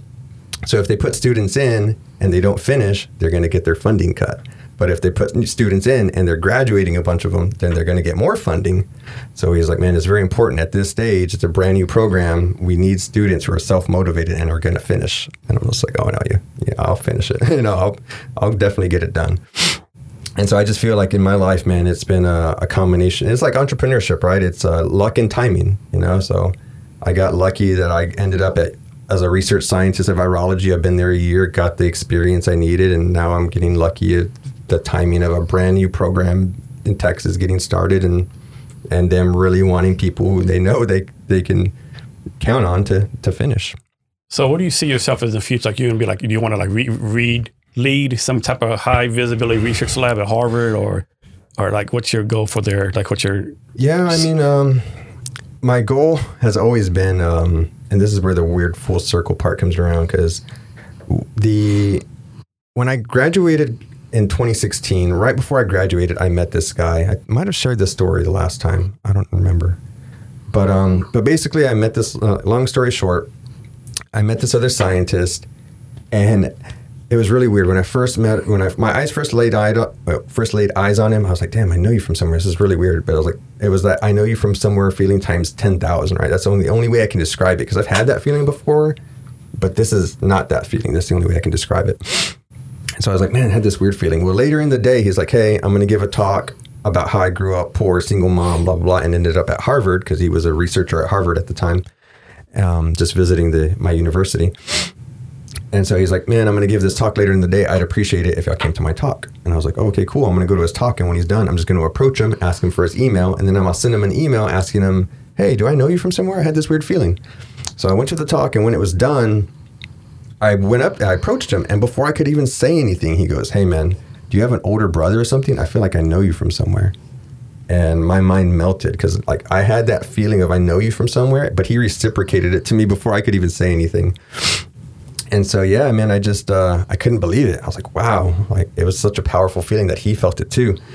And uh, and so yeah, I was like, no, I don't have an older brother. We talked a little bit, and there's like no connection, so it was really weird. And ever since then, you know, he's my co-founder of the biotech startup now, so we've been you know connected ever since then. And now he's in Texas doing research at Texas A&M Kingsville, and he's been telling me he's like, hey, University of Texas is trying to poach me. They're trying to make me an offer, you know, to pull me away from Texas A&M. And uh, I'm like, really? He's like, yeah. So after the interview I text him. I'm like, hey, interview went great. You know, blah blah. He's like, hey, do you have time for a call? I was like, yeah, sure. So I called him, and we're talking. He's like, you know, I told him about the interview and how well it went. He's like, oh, that's cool. And then I thought about it, and I was like, wait a minute, how's your offer going? Because University of Texas is supposed to make you an offer, right? And he's like, how's your offer? He's like, oh, well, they're still putting the packet together for my offer. And then when he said that, I was like, wait a minute, wait a minute. I was like, so if if they make you an offer to be a professor at University of Texas, are you going to be a professor in this human genetics program? And he's like, yeah, man, yeah. I was like, what? Like, no way. Because like when I first met him, talk about stuff lining it up. Yeah, that's all I wanted when I first met him. I was like, man, I don't know you, I don't know what you do, but just this weird feeling that I had. All I know is I want you to put me under your wing, and I just want to learn from you. And now here we are. You know, oh my goodness, what is this? Uh, six, four, six years later, man full circle. Six years later, he's going to more than likely end up there, and hopefully me too. So. Well, if he gets hired, I'm sure he's going to have a big influence on who gets accepted. Well, yeah, and that was the cool thing, you know, during the interview, as I'm talking to when these other professors are introducing themselves, talking to me about the research they do. One of the professors was like, "Yeah, I use CRISPR to genetically engineer possums. I think it was possums. I use CRISPR to genetically engineer possums to be resistant to Zika virus." And I was like, whoa, that's kind of crazy. And then he's like, and then I also work with, uh, you know, Jacob Galan with snake venom. So like my co-founder, he's like, I also work with this scientist on snake venom stuff. And I'm like, oh, okay, cool. And so like he name dropped him, and that's why I was like later I was like, oh, you know, I know Jacob too, you know, just because he wrote a letter of recommendation mm-hmm. for me for the program. Mm-hmm. And so, uh, so yeah, it's just kind of crazy how I kind of was like, I was like, wait a minute, wait a minute, like they're trying to hire you, but are they going to hire you for this program in the valley? He's like, yeah, man, that's I'm going to be there. Wow, it's kind of weird, you know, like six years later to, for it to all come back down to this and me ultimately getting what I wanted. You know, and it was kind of funny because in 2016 when I met him, he was at Harvard, and I literally left after I graduated, not long after. And after like within a year of me moving up, he moved back down from Harvard to Texas, where I was, and I was like, man, in my mind, I never thought you were going to move back to Texas. Like I thought you were going to be a Harvard, uh, mm-hmm. you know, working there forever, you know. But now he's uh, he, he loves snake venom, you know, like that's his his where he started. But that's the cool thing about it was like he started doing snake venom research got his PhD in biochemistry, and then did postdoc work in Canada learning about cancer. Mm. And then that's how he got the job as a, a research fellow at Massachusetts General Hospital for Harvard, doing more cancer stuff. And then after three or four years there at Harvard, he's like, eh, back to Venom. So he moved down to Texas and went back to Venom. And now he's going to end up back in the Valley doing human genetics, you know, being your professor, being your yeah. professor. yeah, crazy. yeah, it's crazy. Can you talk about this? I think a lot of people don't get this part right, or how like you might take this one small step you know, like for you, you took the temp job, right? But what you don't see, you take this small temp job, and then what? T- uh, Ten years later, you're competing to be a PhD, right? Yeah. I think people, you know, they don't realize the steps, a process to go through, right? It's mm-hmm. like it isn't it, nothing's overnight, right? On recovery, it's not overnight. Some people forget the steps, the journey. You know, like like I like to say, like Apple didn't become Apple eight years, right? Yeah, that's a, an interesting thing about like uh, the how I built this podcast. You know, it's, it's a podcast about you know like major businesses and how they got started, and like I always feel like most businesses have been started from 2000 and after. You know, other than like Coke, Ford, and like the the Harley Davidson and like these businesses that we know just like growing up have been around forever. But I felt like most businesses have only been around for 20, 30 years. But then you go to listen to these podcasts and you dive into the business world and like, no, these businesses have been around for 50 plus years. You just took them a long time to get to where they, you know what I'm saying? Like it takes a very, very long time. And so, yeah, it's, um, it's human nature, man. I think it's human nature. We all, especially these days where it's a, results driven, click it now, get me what I want now kind of thing, you know. So to do anything worthwhile, it, it takes a lot of hard work and time. And, um, yeah, you know, it's just you know all this instant self gratification stuff, and believe me, I feel like that all the time too. It's like, man, I wish I could just like make things happen faster. I was like, why doesn't things happen faster? You know, but it's just uh, the day to day grind that you have to just keep pushing forward, and eventually things. And that's kind of funny for me. You know, it's I've been working on this book for years and this phone case stuff for years, and I'm literally, you know, the book's out on Amazon now. So like that journey's done other than me promoting it and working on the documentary and audiobooks and all the other parts of that go along with it. But like for the bulk of it, the journey's done. And for the same thing for my patent, you know, I've been awarded the utility patent. Um, I found somebody who can help me get this done. We just have our small hiccups right now. We're, we're pretty much right there. So it's kind of weird that these things that I've been pushing for years and years and years and waiting and hoping and waiting and hoping for them to like start generating revenue because they've just been money sucks for years, you know? And it's not even about the revenue. It's just like, I just want to start getting like I've been pushing it forward so much. I would like to get something, you know, starting to come back in return, you know, whether that's monetary or just hanging out with you doing your podcast or doing whatever, you know. It's like, man, I've been grinding for years at this stuff and I'd like to start reaping a little bit of the reward, you know, whether that be, you know, I definitely don't want any fame. So just buy my stuff and, you know, throw my picture away or something. I don't know. So let's go back to the book. So I have no idea how the book process works, but it seems like you combine writing a book with startup methodology. Like it's like you use the MVP model, right? Because you, you release an alpha version of your book, the beta version. So I have no idea if that's what has actually done, or you, are you kind of combine? Did you combine like startup stuff and MVP stuff with writing the book, or publishing the book? Yeah, I mean, um, that's basically, excuse me, that's basically um, the recommendations as a self publisher is get it done as cheap as fast as possible. That's a big thing with uh, Renee Bob. You know, she's like 90 days or less, you can pump your book out and you really can, you know, um, depending on the, the content of the book and, and whatnot. But it's um, it's just been this kind of yeah, I don't, I don't know. It's kind of hard to describe. You know, it was like I said, you know, there's lots of resources online. Like Reddit was such a super powerful resource because you know the self-publishing subreddit and all the subreddits for all the things you're interested in you can learn and it was really cool because i'm like i'm doing all this research learning about how these people sell hundreds of thousands of books and do these crazy things. And i'm like man it sounds like it's a hard thing to do. You know, like you're reading about it and they're talking about it's not that hard. You just got to do this. And i've sold 20000 books in a month or something. And then i meet renee bob the self-publishing lady. And um, she literally is describing to me how she implements the things that I read online and was like, that sounds doable, but how? You know, and so to meet Renee and and have her as my book mentor, man, like Bunker Labs, thank you, Bunker Labs. you know, like for of, of, all the things at a minimum, Bunker Labs is such a great organization, but just of course networking with other entrepreneurs and because that was always my biggest worry, man. Like the phone case stuff was always a hassle, but I like I have this book and I don't know what to do. Like, yeah, I'm doing all the research online, but it'd be really great to have somebody bring me under their wing and kind of mm-hmm. show me the ropes. And and then that the first like I don't know if it was the first or second meeting when Renee Bob had actually joined us, and she was like, "Hey, I do book publishing. This is." I'm like, "What? Like this is perfect." And so yeah, you know, I learned a lot from Renee in terms of getting it done. But it is a it is kind of a lean startup process because you know, like a lot of times, you know, we're limited on our budget, so you got to try to do things as cheap and easy as possible. And you know, the most important thing I could say in terms of um, the book and kind of the entrepreneurship side of it is like any business, you need to funnel your customers. So that's the most important thing. In, in you know, in, in the publishing world, it's called a, a lead magnet, right? So, like, let's say um, in in like uh, the c- consumer product world, a lead magnet might be a fifteen percent off your purchase if you sign up my, to my newsletter, right? You sign up to my newsletter and you're going to get a coupon for whatever percent off. That's a lead magnet to get people to drop their email so that way you can kind of keep blowing them up like, hey, you know, to fall down your funnel. And in the self publishing world, it's, you know, if you're going to write multiple books, it's making your first book free so that way people can read it for free and then fall in love with you or not. And then, you know, you funnel them down by charging them for follow up books. And for me, like someone who's not going to write a ton of books, that's why you know I'm on my website. You sign up for the newsletter and you get the introduction for free, right? So people sign up, they on my newsletter, they get the introduction for free, and then they also get the newsletter and get the follow up, you know, get the insider info on on what I'm doing, kind of in the background.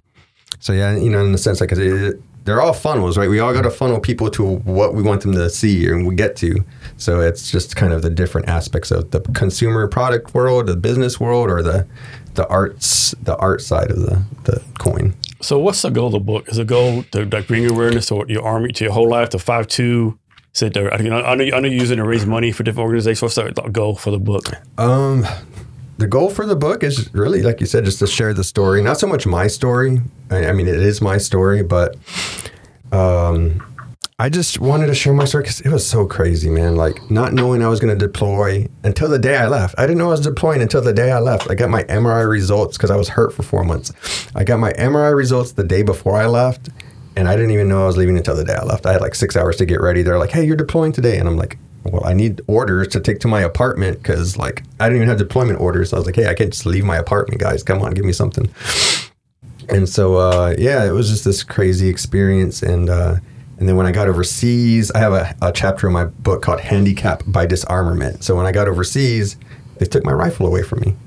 And um, yeah, they basically disarmed me, right? Because here I am, a highly specialized trained sniper to use this weapon system. And one of the people in my company, obviously had to have been a very high up person, right? Was like, ah, oh, sniper team has too much firepower. How about you give them your rifle? And uh, yeah, let's make our sniper team less effective. And so, uh, yeah, I mean, it was just this crazy experience. And um, that's why I want to share my side of the story. But my side of the story is, you know, I only did about four, five months of the year long deployment because, mm. like I said, I didn't know I was deployed to the day I left. Like, I, then I got back and learned I should have never deployed to begin with because ortho never cleared me.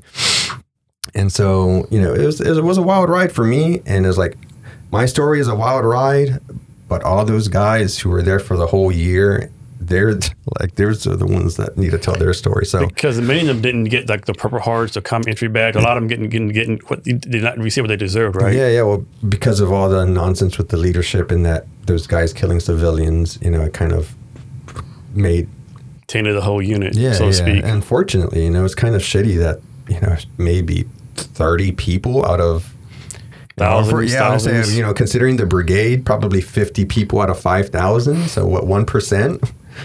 One percent of them is gonna, you know, ruin it for all of us. So, so yeah, man, uh, you know, that's kind of what drove me to tell the story. And it's like I said, if you go Google search Fifth Brigade, all you're gonna find info on is the kill team or those idiots killing civilians and the bad leadership and what they did wrong or whatever. And it's that's that's part of the story. It's a very small part of the mm-hmm. story, but the real story is these dudes who were doing such heroic, incredible things without, you know, metal detectors and without regard for their own safety. And so, uh, so yeah, like I said, man, like hearing these guys' stories brought me to tears. I'm like, damn, like now we need. I always wanted to make the documentary, but hearing their stories, I'm like, nah. The same way with my book before, like now, now this documentary is to get made because these guys need to share their stories. Because, yeah, man, like, I, like I said, it's, such a, and that's a big part of why you know it's funny because remember how I was talking to you while we were eating about you know doing this other podcast coming up and how that other host and and whatever. When I was talking to that guy, he's like, "Well, how come you didn't get it published by like a real publisher? Like, why are you self-publishing it?" And I was like, "Well, because when you self-publish, you have all the control, right? You go with a publisher, they get creative control because mm-hmm. you sign away the rights, right? You're going to get a small royalty. They do all the work. They what X Y Z." And so I told him, I was like, look, man, I didn't even bother shopping it around to book companies or whatever because I don't want them to change the story, right? I want to tell the story of how it happened and I don't want that to change. But I listened to Sacrifice by Michelle Black and she talks about the really screwed up shit and the lies of the army that involved the cover up of what happened with all that stuff. And and she's putting the truth out there, man. And it's a powerful, powerful book. And I'm like, wow. She talks about her investigations that she's doing and interviewing the people that were there and stuff like that. And I'm like, wow, like I was so worried that I wouldn't be able to share the story the way I wanted to share it that I self published it. But when I was talking to this guy, he's like, "No, nah, man, we can get you published. Like, we're gonna, um, you know, I'll connect you with these guys, and they, you know, they're published authors." And uh, so yeah, and like I said, I, you know, I was never really for it. But now that I, and it was funny because I told him I was like, you know what, man, because I'm not pocketing any money from the book, like. I don't care if a publisher picks me mm-hmm. up because I'm not going to pocket any of it anyway. Mm-hmm. So I was like, you know what? If I can get, agree to get a publisher to, you know, take 70, you know, take whatever huge percent they're going to take, but then leave a huge percent to come back to these men to make the documentary, the audiobook. And for me, you know, another reason I'm thinking about it more is because I do want to write more books now. Like, I never thought so I'd you be. Got the, you got the writing book now? Yeah, I never thought I'd be a writer, man. But now there's for sure two more books I want to write a fiction and a nonfiction. And the fiction book I will share, the nonfiction I won't. But the fiction book I want to write is, um, well, do I want to share the Which of course you do. right? No. Of course uh, you do. I don't know, man. Do I want to share these? No. Well, I'll now I'll save the fiction. I'll I'll share the nonfiction. Right. So the nonfiction book I want to write because it all goes back to that water quality stuff, right? And so I want to write a book that is in a in a sense what what that Seattle that English PhD you know UW Husky whenever I sent that email kind of what she suggested at first. I want to write a book talking about the water issue and the water we were drinking and how I think it was poison poisoning us and how I know it was poisoning us. And I also want to write it like co-write it with someone who's been doing research or investigative journalistic type stuff in how plastic leaching into water makes us sick.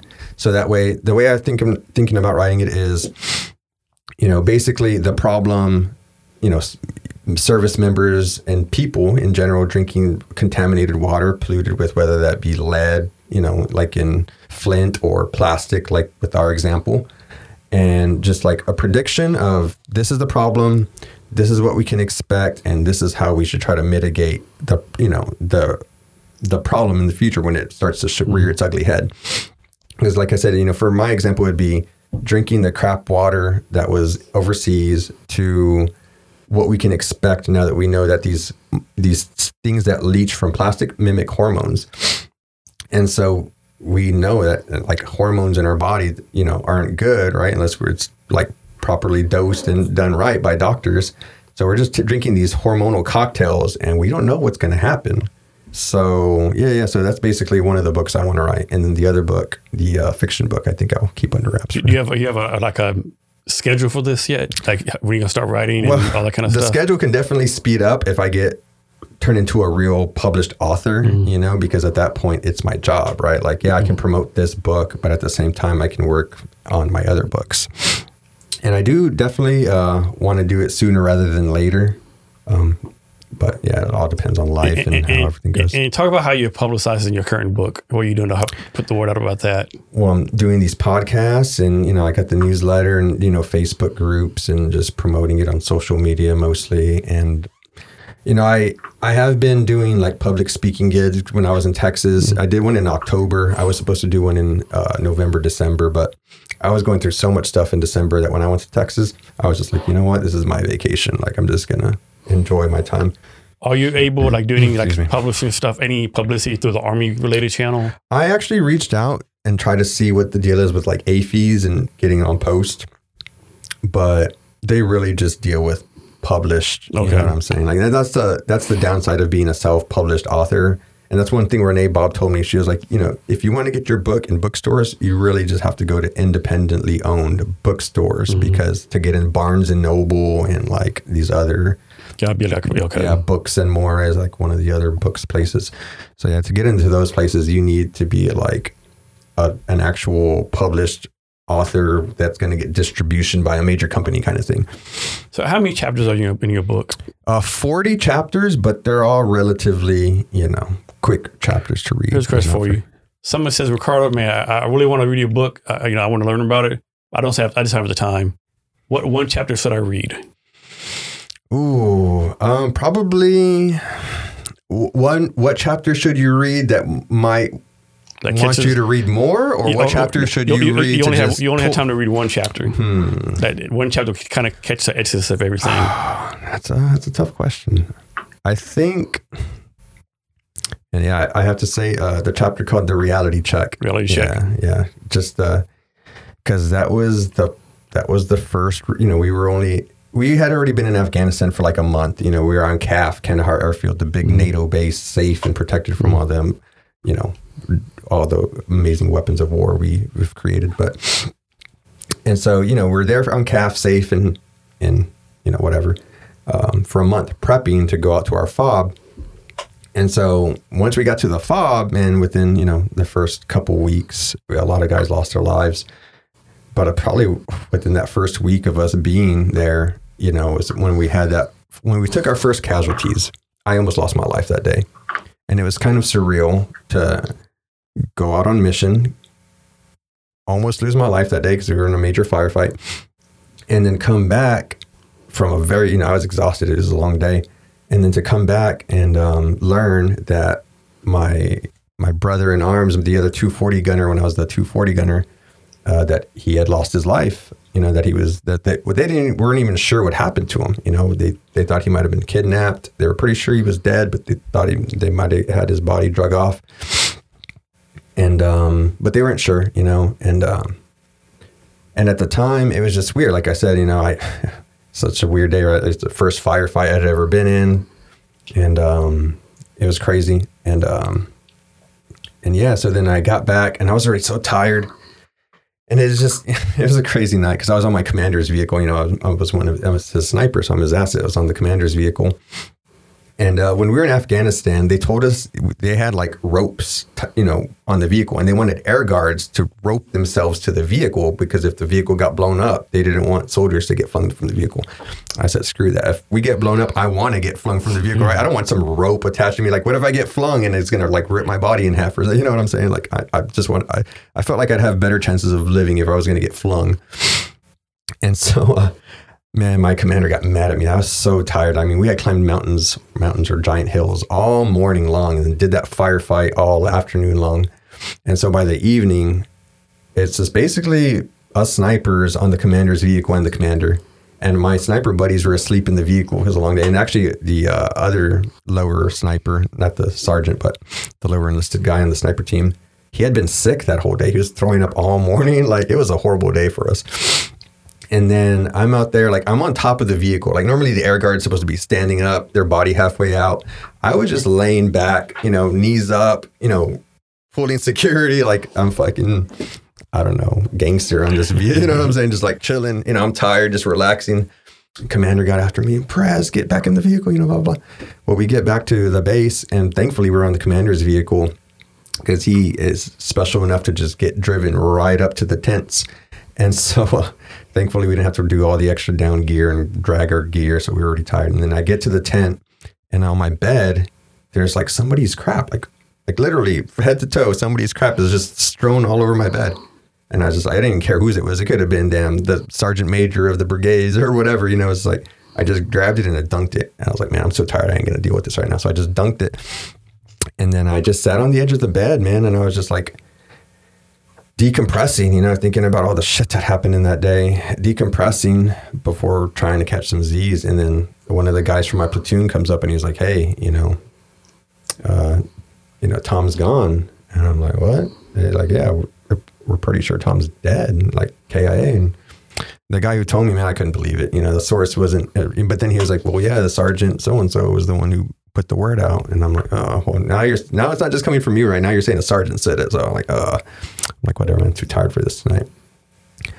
And then I woke up the next morning and um, I looked over to the area of where that platoon where he was in, the guy who lost his life, Tom, I looked into that area of where he was in, and the platoon was just huddled in a circle. You know, and you could just tell by the body language and just the um, uh, the the um, atmosphere of how everything felt that he was gone. And then uh, I'll never forget um, the platoon sergeant just yelling at the man like, "We gotta fucking drop," you know, like obviously, you know, everybody loved him, and it's you know hurts, you know, when you lose guys like that. And so he was just doing his best to motivate his dudes, like, "Yeah, we somebody just died yesterday, but we got to go back out again," you know, like that's our job.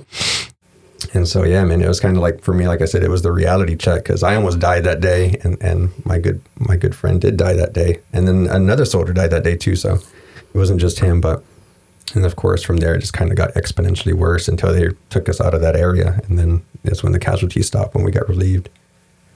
Man, that's some tough stuff, right? Yeah, so I was going to say that's the, and then the, it's funny because that chapter is called the reality check, and the next chapter is called "Can we check again?" Question mark, like, because yeah, I mean, it's uh, it was a rough, a rough deployment. Yeah. Do you still keep in touch with people from five two? Um, I talk to one guy pretty regularly, mostly because he's been on this kind of crazy decade long uh, self destruction tour since getting out. You know, he got blown up overseas. My platoon, right? My platoon, uh, one of another one of our guys from our platoon died. So, you know, of course, he basically died in his arms. You know, you try to help him, try to save him.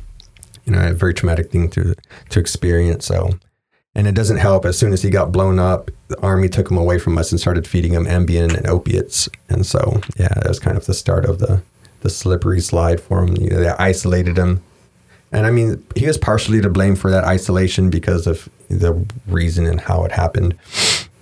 Um, but at the same time, like, yeah, he ended up isolating himself um, at WTB, which is like Warrior Transition Brigade on Fort Lewis. He got thrown into that instead of put back in our unit because a lot of the guys that got blown up overseas just got put on rear detachment for our unit, but he didn't because he had to go go above and beyond um, what a specialist should have to do to help a sergeant.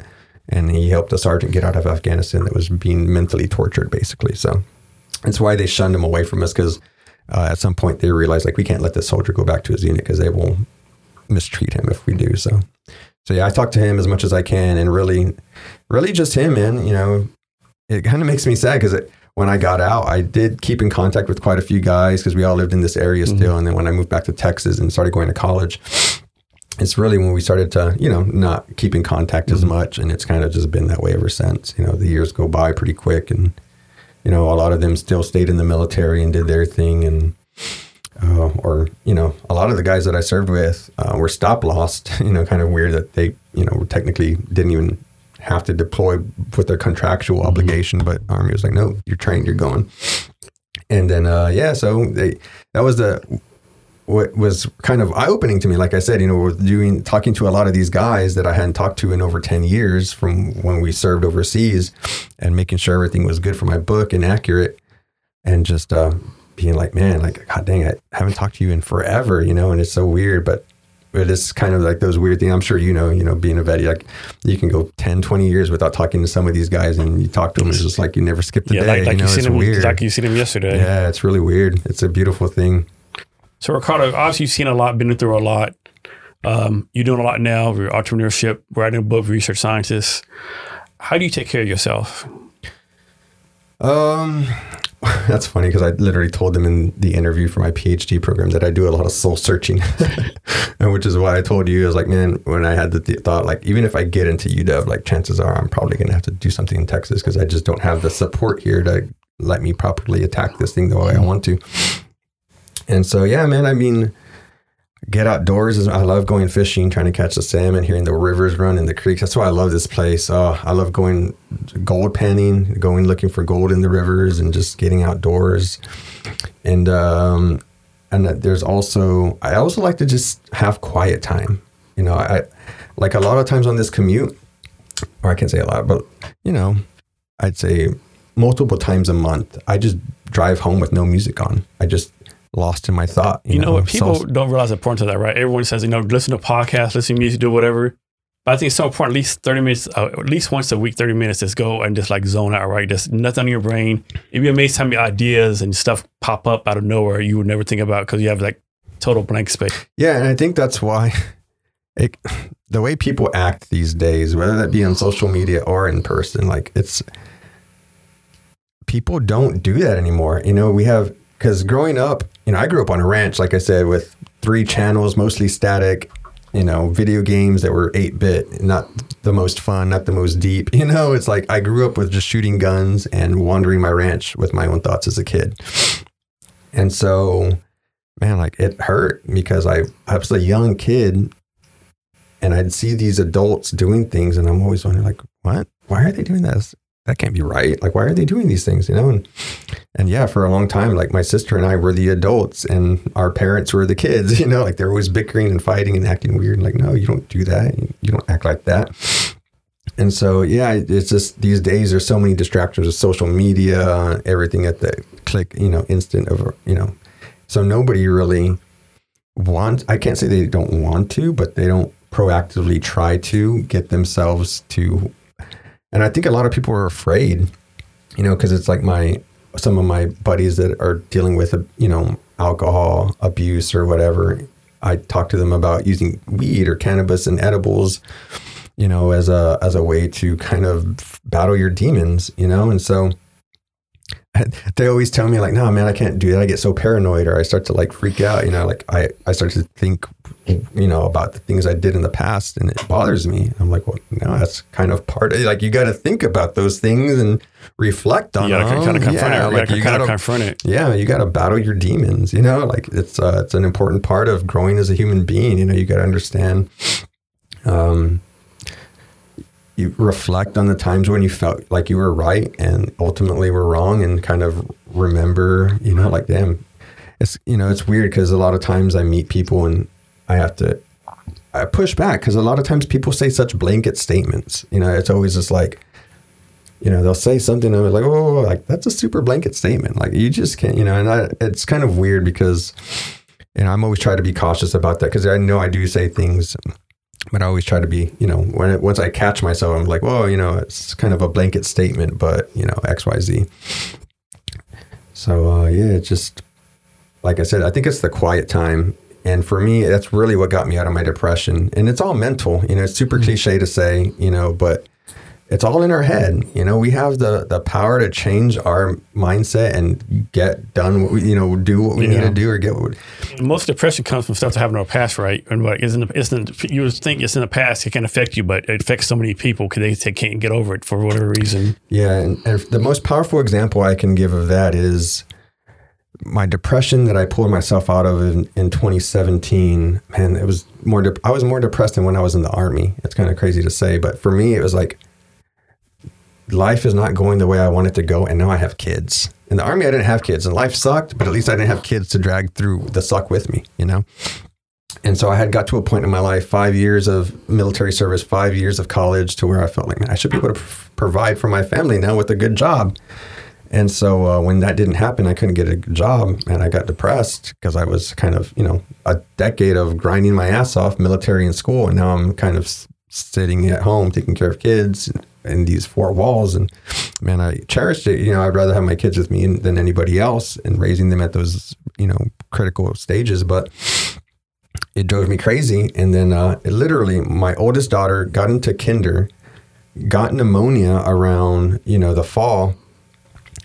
And uh, I mean, I was so depressed. I was such a shitty person, man. Like, I was like, this a dark cloud following me everywhere. And um, I was always yelling and depressed and like angry, you know, and I would yell at my kids like they were soldiers, you know, like they were babies, and I'm yelling at them like they're soldiers, you know. And I know that happens a lot in the military realm, you know, and it seems like it's an acceptable thing to do, but, but and especially for me, man, because I can yell like. I, a lot of times I could yell louder than most of those sergeants that I served with. So I can, I got some pipes on me, man. I can yell pretty loud. And, um, and so when my daughter got sick, and my wife had always been telling me, you know, you're you're shitty. You're always like, you know, obviously you're, you're being shitty. You're always depressed. You're always mad. And I knew it, but like, what can I do? You know, like I got nothing. But uh, my daughter got sick, super sick, on the brink of hospitalization, and um, that night, man, I was just in my garage, um, enjoying my vape pen, you know, just enjoying a, a little bit of vape and thinking about how shitty I am. And then thinking about how my current state is detrimental to my daughter's current state, right? Like me being shitty is not going to help her get better. I'm not going to help her feel better. And the way I was thinking about it was like, I just need to fake it till she gets better. Like, I didn't have any long term goals or like, yeah, I'm going to do all this mental health hoopla to get better, whatever. I was just like in the moment, thinking really deep about how I just need to fake it, right? Just fake, put a smile on my face, be cheery, pretend like just force it out of myself. And for two weeks, right? Two, three weeks, maybe a month till she completely recovers. And then when that happens, I can just go back to being shitty. Right? I mean, that was kind of my kind of shitty mindset. But the c- crazy thing about it was like, while I was thinking these thoughts in my garage, the, I could feel the world around me changing. It was the craziest thing. I could, and like I said, I didn't have any like grand scheme of like, oh, I'm going to do this forever. It was just like, yo, I'm going to do this for now until my daughter gets better. And then we'll take it from there. You know, like maybe I'll be better, maybe I'll be less depressed or whatever. But the craziest thing was just thinking those thoughts and literally feeling like the world was changing around me. And then within like a week, right? So I did that, walked out of that garage, like, you know, freaking set in my ways of I'm going to do this, uh, you know, and for a couple weeks or however long it takes her to get better. And then I, I'm pretty sure it was like two days later, maybe even the day after, the Seattle Times emailed me with that opportunity. I'm okay, I remember that. Yeah. Yeah. And so I was just like, whoa, like, is this the start? Like, the world was changing around me and the universe, because I had emailed the Seattle Times the year before. I had seen that ad the year before. And that's your first speaking thing, right? Yeah, yeah. So I had seen the ad the year before to do the to, to do the speaking gig, and they didn't pick me. So I'm just like, oh, I never thought I'd going to hear back from them again. And then they a year later, it was almost like the universe knew that I needed that little pick me up to help me push myself forward. I got a random email from the Seattle Times saying like, "Hey, we still have your submission from last year. We like it. Are you still interested in doing it?" Oh yeah, I got something to work towards now, right? Now I got five weeks of preparing for a public speaking gig. And so yeah, it's kind of like it it worked out because like I had those thoughts, I felt the universe changing around me, and then a couple days later I had that opportunity and now I had 5 weeks to focus and work on something. And that's what pulled me from the depression too, right? Cuz now I had something to focus on. But when I got was getting ready to give the talk and get done, I was like, dang, like once I, there's not going to be another magical email that comes, right? There's not going to be another like, hey, come give a talk, come do this. Like, uh, so I was like, man, I need to do something because if not, I'm going to go back into my depressed state, and I don't want that. So I just started doing automotive work and picked up sewing, and I uh, know how to do a little bit of sewing and stuff now, and uh, but you know, did redid everything on my minivan from the brake system all the way, you know, from suspension, lower control arms, you know, shock struts, exhaust, everything, man. It, I completely redid that van and even went on to the cosmetics, redid the headliner, like just keeping my hands and my mind busy because I know that if, if I if I choose to wallow in my shit, I'm going to be depressed. Like if I choose to not use my hands, like, like they say, idle hands are the devil's, you know, whatever, right? Like you got idle hands, man, you're going to be depressed. We're human beings. We need to, we need to, whether Maybe that's some kind of purpose or something to yeah, do, right? yeah. And then, just- like I said, A reason to wake up, so to yeah, it doesn't even have to be glorious, like mechanic work and sewing, you know, and that's what got me by. And then I was like, you know what, with all the other stuff that happening, that's when I started writing my book.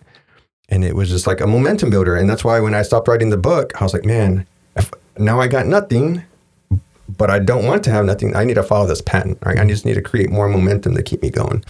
Have you thought about doing a TEDx talk to help push out your book? Yeah. Uh, well, I mean, I did. Um, I did s- apply to to the last TEDx Seattle event, and they rejected me. So, I mean, I have tried. So, You, you- know, you, so we were talking about Matt, Rama earlier, right? yeah, yeah. So right, Ma- Ron, I could be wrong, but one of his good friends is has some kind of connection with TEDx. Oh, nice. Not TEDx Seattle, but the one north of here. I think I'm not sure, but get, get Oh, where Matt. He has one of his friends is somehow somehow connected with TEDx. Nice. I remember Matt doing some kind of photography for a TEDx event that his friend put together or something, right? Yeah, and I don't, you know, I don't blame them for not, you know, liking my talk. And I actually, I, when I submitted, I was not expecting them to literally want your talk in the submission. Mm-hmm. You know, I thought like you'd give them a, like, cause it's kind of like what I did with the Seattle Times. I gave them a two minute long phone call pitch or mm-hmm. like a real quick, hey, my teacher saved me. I was going to drop out, plants, the end. You know what I'm mm-hmm. saying? So when I did the TEDx application, um, working through it, they're like, okay, now attach your talk.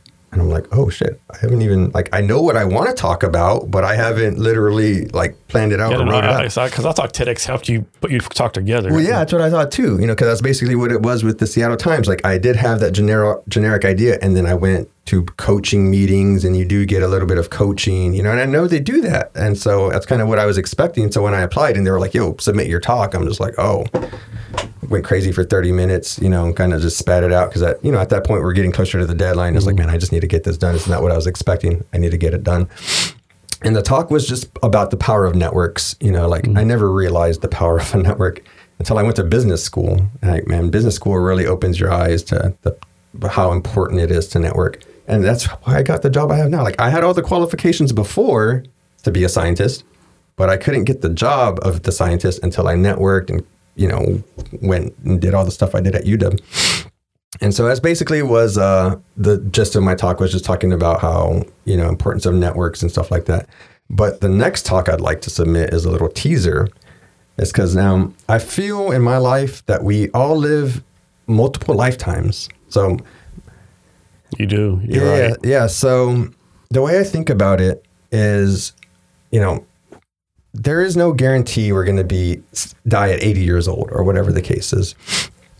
So the way I think about it is basically 18 years 18 years is a lifetime, right? Like you you know, you have your first 18 years of life, you graduate high school. Excuse me. And then now I just turned 36, right? So that's another 18 years. So it was like my first lifetime, it was hard, right? I had to deal with a lot of my environmental nonsense.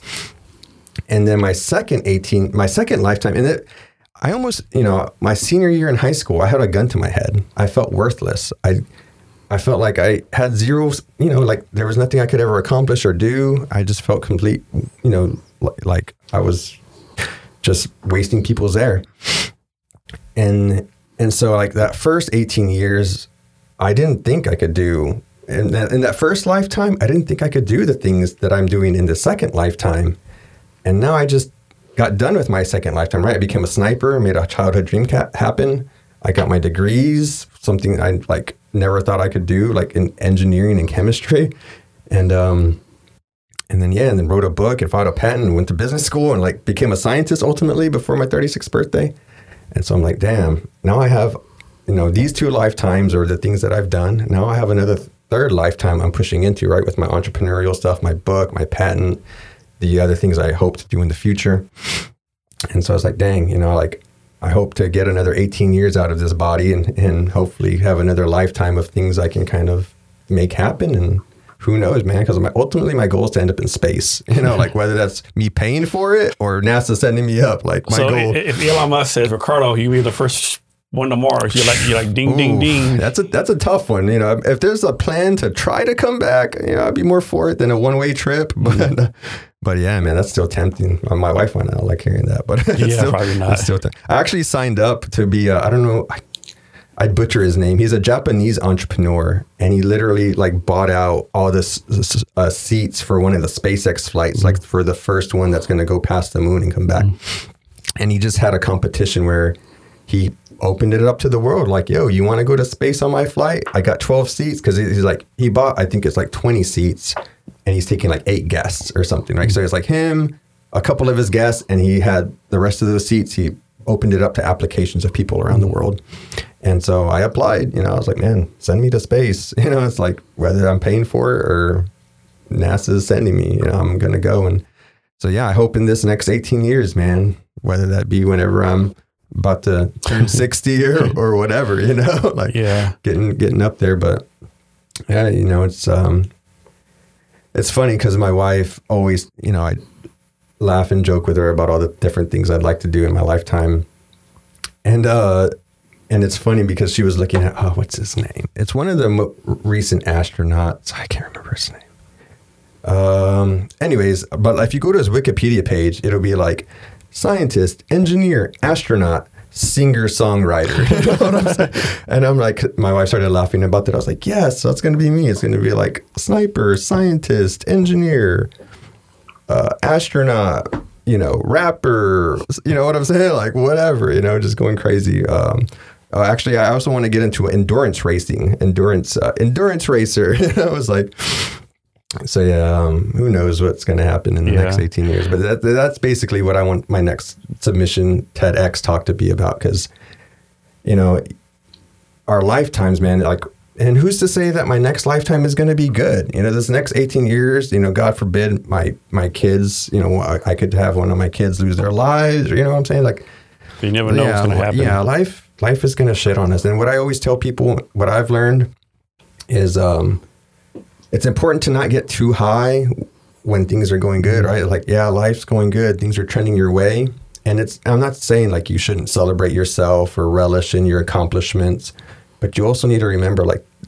Life isn't good all the time forever. You know, at some Yeah. point, life's going to shit on you. And when life shits on you, it's important to not get too low, right? You can't get Yeah. too high and you can't get too low. And I'm not saying don't be depressed, don't wallow in your shit, but try to minimize it, right? Like, you know, obviously you lose a loved one, something traumatic happens. I'm not saying you can't, don't have the right to be depressed for three to six months. But at some point, you need to start pulling yourself back up. You know, you can't get too low, man, because it's too easy to stay down there. You know, Ha- Have you seen this talk? It was Tom Hanks. There's a bunch of other actors. It's kind of round table just talking about acting and stuff like that. And talk about how like sometimes you know as an actor or whatever, like people shit on right? Talking they're horrible or whatever, and how they get depression, bad stuff. And, and Tom Hanks like you got to remember this is gonna pass. You know, like, this time will cure all wounds. It's gonna pass. However, comma when everyone says you're the best thing ever, this too shall pass. You yeah, know? yeah, no doubt. Because um, you know, no matter what heights we reach, man, we're all the flavor of the minute. You know, like you know, you might be the champion of the world, the fastest Olympic runner or something, but man, Father Time comes for us all, and you know, eventually you get relegated to the history Yeah. books. And there's nothing wrong with being in the history book, man, but you know, you can't expect you know to be at the top forever. You know, and that's uh, part of you know what I, you know, my and I, I think that goes back to the patience thing too. You know, is like you things are going well, and you when when they don't, you get impatient because you're like, man, when things go well, time goes fast, right? When you're having a good time, time goes fast. And so uh, yeah, I think that plays a lot into the patience thing is because when things aren't going well, man, time just feels like it's you know what I'm saying? Like you just feel like you're stuck, you know, like day to day, you're just stuck. And um and it's hard to be patient and when especially whenever you're trying to work out of that depression and you're not getting the results you expect right away it's like you know it's a big part of the patience and, and Yeah. making sure you're not too high or low because things don't happen that fast so if you put yourself too low and make your expectations too high you're going to put yourself even lower because you're gonna be like i'm doing all this work and it's not working and it's like what i always tell my my army buddy i always tell him you've been on a decade long train wreck you're going to need more than a year to get back on track. You know what I'm Mm-hmm. saying? Like you can't destroy your life for 10 years and think in one month you're going to get things back going. No, again. I mean, you no- can start to and you can start trending things in the right way, but it's a multi-year long process to recover the person you were before everything you went through. So here's here's a funny story. So I was in the Bay Area for a visit, right? And um, I, I caught the caught the BART. I was the BART first time, and so I'm in the BART, and this guy walks in the middle of the train, right? This guy, he's like, he's caked in dirt. He has on a sleeping bag. I have no idea if his clothes on beside the sleeping bag. He's like dirt everywhere, just looking nasty. He's saying, "Can someone give me a dollar?" I'm telling myself, dude, you need more than a dollar. like, dude, you need someone to invest in your life to make your life better, right? Yeah, yeah. Like what? I'm saying, what is a dollar gonna do for you, right? Like nothing, right? exactly. Each someone needs to take you aside. Hey, guy, I'm a, I'm a volunteer you my life to make you better, right? Mhm. And even then, we probably won't be enough, right? yeah. It's funny because um, I went to Dick's Burgers for the. I've never had a Dick's Burger. Me neither. I've never had Dick's really? Burger. No, I've never oh had Dick's my Burger. God, dude! I just had one this past week. Never had one. I'd never had one, and I'm like, now that I'm possibly getting ready to leave, I'm like, man, I need to look at other food spots around where I work. You know, maybe a five to ten minute hmm. drive, so I can just get a little bit more, you know, cultured in in the different cuisines around here. And so I saw Dick's Burgers. I was like, oh damn, I never knew a Dick's Burgers was right here in Eastlake area, like by where I work. So I went, and then I'm standing in line, and a homeless guy comes up, like you know, he's asking, talking people, you know, whatever. And, and I was just talking to my army buddies. Like I said, I talk to him almost every day. So I had just hung up with him, and I think he saw that I was in a good mood, and he think I think he saw that I was happy. He goes, I was in a good mood, man. Like, things, you know, especially with that interview and the way things are going over these last two weeks, I'm, you know, I've been in a pretty good mood overall. And so he came up and he was like, "Hey, you know, uh, I think it was yesterday they did 19 cent burger day, so you could have gone to Dick's and got a burger for 19 cents. So the, it was the day before that. So the homeless guy was like, "Oh man, I thought it was you know hmm. 19 cent burger day. You know, do you mind buying me a burger? You know, I'm hungry. You know, whatever." I was like, "Yeah, man, I got you. I got you. You know, whatever." I was just you know, because I, was hungry. Like I tell you, I only eat once a day. Hmm. So when that hunger hits, like man, like I need something, you know. And so I felt really hungry and and I just I didn't want that guy to go to sleep hungry. You know what I'm saying? Like he's a human being. You know, he's you know people. These other people might not look at him like that, but I'm like, nah, man, you're not going hungry tonight. I'm here. You know.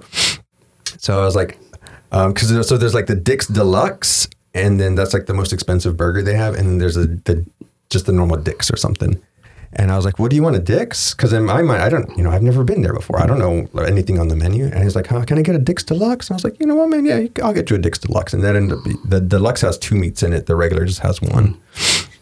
And uh, so I got the burgers and I gave it to him. And uh, I gave him. He's like, "Oh, thank you, thank you." I was like, "Oh, no, man. Like, take care of yourself tonight. Like, man, just you know, be safe, take care of yourself." And he's like, and he tells me, uh, "It makes it a lot easier with people like you, man. Like." yeah, it's easier to take care of myself, you know, when there's people like you to, you know, lend a helping hand. I'm like, that's all it's about. You know what I'm saying? Like, and I'm sure a lot of those people around me make more than my little measly RS1 salary, you know, like, man. And like I said, man, for me, it was just like having that hunger. And because, like, uh, you know, earlier when we were eating, I was like, man, I need to eat. Like, I eat once a day. I, I, this is the point where I need to eat. And so, like, just feeling that hunger and, yeah, I couldn't imagine That's a good another- call. That's a good call we ate earlier because I knew this was gonna be a kind of long talk. So yeah, Yeah. I can imagine if we didn't eat and eat earlier. Yeah, yeah, my stomach would be flipping right now. but but yeah, man, and it's just like those things, you know, it's we all we all get da- you know, we all have the capacity to be evil or good. We all have the capacity to be, you know, up or or uh, in a better position and we all have the ability, you know, like that's one thing in the recession taught a lot of people I think in 2008 was you know, you might have all these nice things but uh, you know, at the, you know, at the the whim of Vladimir Vladimir Putin over you know what I'm saying like the Yeah. whims of these people man you- you're You never know how something else thousands of miles away is gonna affect you or not affect you. so it's kind of these things like yeah man I've I've experienced life enough on both sides and it's funny because I always have people come tell me like man you're so humble you're so cool like I'm just me man I, just because I got my degrees just because I served in the military that doesn't define it. And that's one thing about me is I've always tried to stay true to who I am. And that's why I like spending time with myself with quiet, you know, because it really, I think, feel like that's what keeps me grounded. You know, it's like I'm thinking about not only what I want to make happen, but situations that are currently happening and how I handle those situations and how I could get better at them. And, you know, it's a, it's a lot of work. Yeah, one thing I think when I realized the human race, like I was thinking we realized that how much experimentation we've done as human race, right? Like imagine like how many people had to die from eating poison mushrooms Yeah, exactly. before they say "We- should eat this no more, or like you know how many people you know like walked down into the into the ocean Mhm. and died. You know maybe while twenty people walked out there. Maybe we should not, you know, like this, the, the, the amount of experimentation to get the fact we are, and even just like the immune system, right? Like how many people died from diseases back in the day that Mhm. we don't even think of, right? Just a con- constant experimentation of the human race, right? I don't think people will get that. Yeah, you know, and, and that's a big part of this journey of eating once a day. Is now that I eat once a day, I know what's going in my body and I know how it's reacting with my body. So it's kind of crazy for me to eat something and know, like, man, now Yeah, I'm. because the human body, we're not meant to eat like 10, 12 times a day. Yeah, yeah. And there's uh, actually, I think it was, um, oh, I can't remember his name, but uh, there's like a a TV journalist or whatever. He comes out on um, on like the news stations. He talks about keeping a food journal, and I was like, man, this is a powerful thing. I wish, you know, I'm definitely going to do this one of these days. You know, obviously, I, my kids need to be a bit older, and I need to be able to have more structure in my life to do this. But he says what you should do is you should eat something write it down, and then like two hours later, write down how it makes you feel.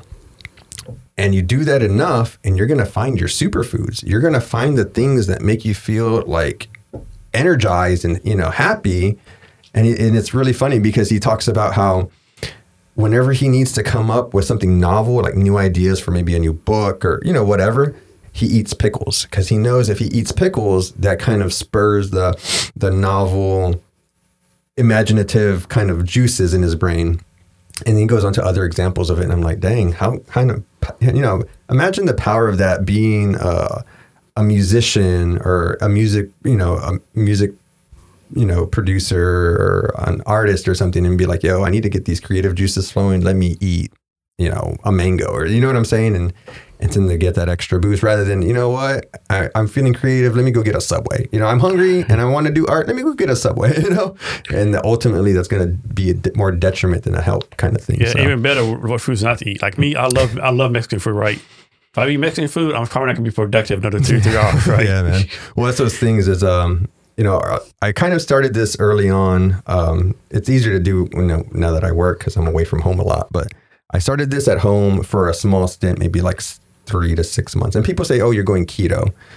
I, I think that's what they refer to it. I was like, no, I mean, I guess. But then I, I drink like a soda a day. I eat hard candy. So it's like I'm trying to minimize like chewing food and digesting food. Like I will still take in sweets. So people are like, oh, that's not keto. Because you just your system needs a break once in a while. Yeah, yeah, yeah. And so, um, but man, I'll never forget my first time doing this. Like even I think it was before even I got into my graduate program at you know business school. I was I started eating clean for a few weeks, and then like I would eventually fall, you know, occasionally fall off the horse and eat a giant slice of pizza or like very carb heavy stuff. Man, that it will put you down. Like it'll drag you down It and put you to sleep. It does. And I couldn't believe it. I'm like, whoa, like this is really weird. Like it tastes good, but now I'm like, can't do nothing for two hours. You know, like man, it's crazy. One thing I want to try, I want to try this carnivore diet that people are talking about. We eat nothing but meat.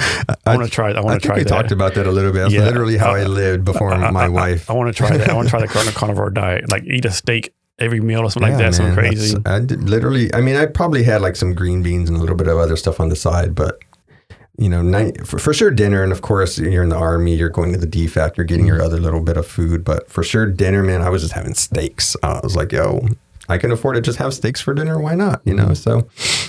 And my wife, when my wife first moved in with me, she was just like, "Where's your microwave?" I was like, "Micro? Why do I need a microwave?" I'm like, "I just cook steaks, you know. Like I ain't reheating anything. I'm just cooking fresh steaks, and I'm never home, right? I'm at work all day, and when I'm here at dinner, it's steak time.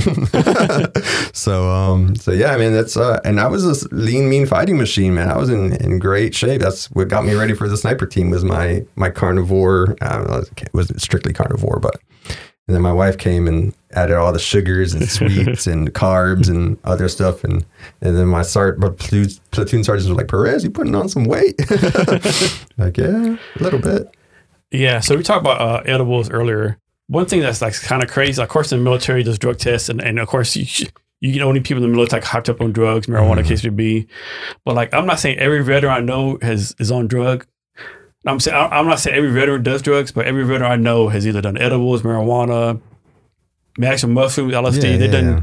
every some kind of drug. It's kind of crazy how like go from like no drugs at all, like it's like they're almost like a rebellion thing, right? Yeah. And I think there's a lot of benefits to some of these drugs, right? And that it's been proven through data, stats, just stories, you know. Mm-hmm. People say, I've been depressed. They take some edibles, they're happy, whatever. Same thing with the massive mushrooms, the Yeah. microdosing. It's just, and it's I- crazy. Like, only, like, you, you, you're watching, you do it. Fly to Texas. I mean, people still doing Texas, of course, Mm-hmm. but you're not going to do, be, do so public about it like do here, you it's know? really unfortunate. You know, it's kind of stupid to you to have to. And like how marijuana is a class one drug. I mean, I'll never understand. Yeah, it's uh, you know propaganda nonsense that you know it's political nonsense is what it boils down to. You know, other interests and lobbies of Yeah. you know actual you know trees and cotton and you know what I'm saying like business interests and that's kind of like the and it's funny because before I went to business school I kind of always had that underlying um I guess feeling is not really the right word, but like that underlying kind of conditioning of business people are shitty. You know, like mm-hmm. businessmen, you know, being in business, you got to be shitty and backstabby or whatever. But it's really quite the opposite. Like most businesses and business owners want the best for their business and their customers, right? Yeah. Because if they didn't, we wouldn't have all the remarkable things that we Yeah. have now, you know? So, not, you know, like I said, there's always those bad actors and those shit bags, no matter how many gates you put in place. But for the most part, man, business owners and these corporations. You know, obviously a corporation gets so big, and you know, the, it's hard to rein in and control something that's the size of Amazon, right? So, um, you know, at some point the company grows, it gets harder to manage. But these early stage startups, and at the end of the day, you know, they, they you know, it's when they go public that they get in trouble because then they got shareholders that they, Yeah. you know, got to kind of at the end of the day make more rich. So. So, Ricardo, is there anything else I asked you that I didn't know? Anything else you want to talk about? Um, no, just other than you know the book's available online on Amazon. Uh, the ebook is for pre-order right now, and the paperback book is available now. The the crazy thing with the paperback, right? So I, I got the email that it was approved. I went to order like um author copies of the book, right? Like copies for the printed price, author copies of the book. So I order eight copies, and they're telling me like, oh, you'll get them mid-April or like you know like two weeks in April. I told my buddy from high school the book's out. He goes and buys it at the full price, and he's supposed to be getting it today. I don't know if he got it today or not, but I just thought that was weird. Like, dude, I hmm. ordered eight copies, and who cares if I paid the author's price for hmm. them? Like, I should get them faster. Than, you know what I'm saying? So yeah, you think, yeah. yeah, yeah. So regardless, weird stuff, but books available now, paperback. I'm working on getting quotes for the hardcover version. So Yeah. Uh, so, what kind of quotes coaching? It have to be some like famous people, just regular people, or just people who yeah, read your book? Or, I don't. Yeah, just whoever, whoever. You know, that's kind of. I was gonna add that to my LinkedIn post. I was gonna be like anybody with clout, but I was like, ah, it's such a cringy. Yeah, LinkedIn's cringy enough. Like I'm not Yeah. gonna, you know. So um. Yeah, so that's why I just posted it like that. And like, I really don't care, man. I mean, it'd be cool to have like a Medal of Honor recipient or a politician, or I actually was tr- wanting to try to get uh, a neuroscientist to, you know, like, I'd actually like to get my brain scanned and see if there's something different about my crazy brain than, you know, because I feel like the things that I've experienced have really formed and changed my brain and its chemistry. So I'd like to, you know, that's a kind of a tangent, but, but yeah, man, like I said, I'm, um, athletes, author, other authors, like, you know, I just please, like I said, I'm just playing the percentages. I need as many people as I can, clout or not, you know, whatever. Could look, and plus, you need Amazon reviews. Amazon's big on reviews, so you need of Amazon reviews yeah. right? So right now, you know, it's all available online, and I'll probably make the ebook available sooner than April 20th, which is its Mm-hmm. technical. It's on pre-order now. Uh, especially if my buddy gets his book today, it's kind of no point in having the ebook unavailable when people are receiving Yeah. the physical copy. So I'm gonna message him after this and see if he did get it today. And regardless, the ebook is for pre-order. It'll, you know, whenever it's on there for $5.99 or $4.99 now. When I release it, it'll be 99 cents. So, you know, pick it up. I'm not going to make a lot of money off it, but any money that does get made off it, it goes back to, you know, these other things and these other lifting the voices, getting the documentary done. So, yeah, just uh, get the book, learn the story, and uh, don't Google search Fifth Brigade. It's a waste of time. Read my book. So, I was going to ask you why the title "Born to Fail." um, it's kind of funny, you know. Uh, I always knew that I wanted fail. Or actually, what was the original title of the book? I can't even remember at this point. I remember from what I wanted to call it in uh, Afghanistan, which is not PC, and uh, you know, definitely don't want to go there with it. But um, you know, I was a disgruntled soldier, just angry at the world, so I wanted to make it an ugly book title. and um, but yeah, then something I can't remember what I wanted to call it, but all I knew know is I wanted it to have something with fail or failure. So I was like, man, uh, I don't know what I wanted to ha- be titled, but I just wanted to have fail or failure. And so I'm like running all these different things in my head. And then I read David Goggins' book. And at the at the end of one of his first chapters, he mentions we are all born to fail. And I was like, boom, there it is, right? Like I was wanting failure in the title, and he literally wrote my, named my book for me, Born to Fail, because we're all born to fail. And so I was like, dang, like, and then of course you have to put the positive twist around it, embrace Yeah. hardship to, mm. you know, because you don't want just a negative. And that's another thing about if I do get picked up by a, a big time publisher, they're probably going to want to change the title of the book because the convention of writing books is you never make your title negative, right? Failure is a negative word. Born to fail is a negative connotation. So there's a chance, and, but, but that's why I put the positive twist on it too. You know, embrace hardship to forge your warrior spirit, uh, because like I said, it's not you know, failure is essential to everybody. We grow, we learn, and uh, Yeah. we get better. So that's what I'm saying. Just Well, I, I think someone said it. It's better better to fail ten times succeed once than to succeed three times with no failure or something something like that. Yeah, yeah. And then it's kind of funny because another example of this is another startup company that creates jerky products has animals like so if they have beef jerky they got a little picture of a cow on the jerky package and if it's like chicken jerky or whatever and um and whenever they started the company they were getting feedback like no you don't want to put the animals pictures on the packages like consumers aren't going to like that you know blah blah and they're like no we feel like it's fine like we don't you know, people, you're eating beef, you know, it's a cow, like just mm-hmm. because there's a picture or not. So they ended up just doing what they felt was right and ended up being a super successful company. And they're like, yeah, people were trying to get us early on to change our labels and our logos and our mm-hmm. name because they felt like it was going to push customers away. But, and it's funny because I did a Scribe Media, which is what did, who did David Goggins' memoir. I did their masterclass on memoir and it was uh, through that self-publishing subreddit right somebody on that self-publishing subreddit said hey guys uh, masterclass you know like, like the masterclass website mm-hmm. is hiring scribe to do a masterclass on writing memoirs so we're going to record this event if you'd like to join it you can join it for free so i literally got a masterclass on memoir writing by scribe media who does memoirs for all these famous celebrities and people and they literally said in that class you don't want your memoir to be, have a negative title. Okay. And so I was just like, man, I'm going to name it Born to Fail anyway. like, I don't care what you say because I feel like this is what it should be named. You know, like that's where I came up with the title. You know, thank you, David Goggins. I know you probably never see this, but yeah. yeah. So, uh, Ricardo, can you share your social media so people can reach out to you?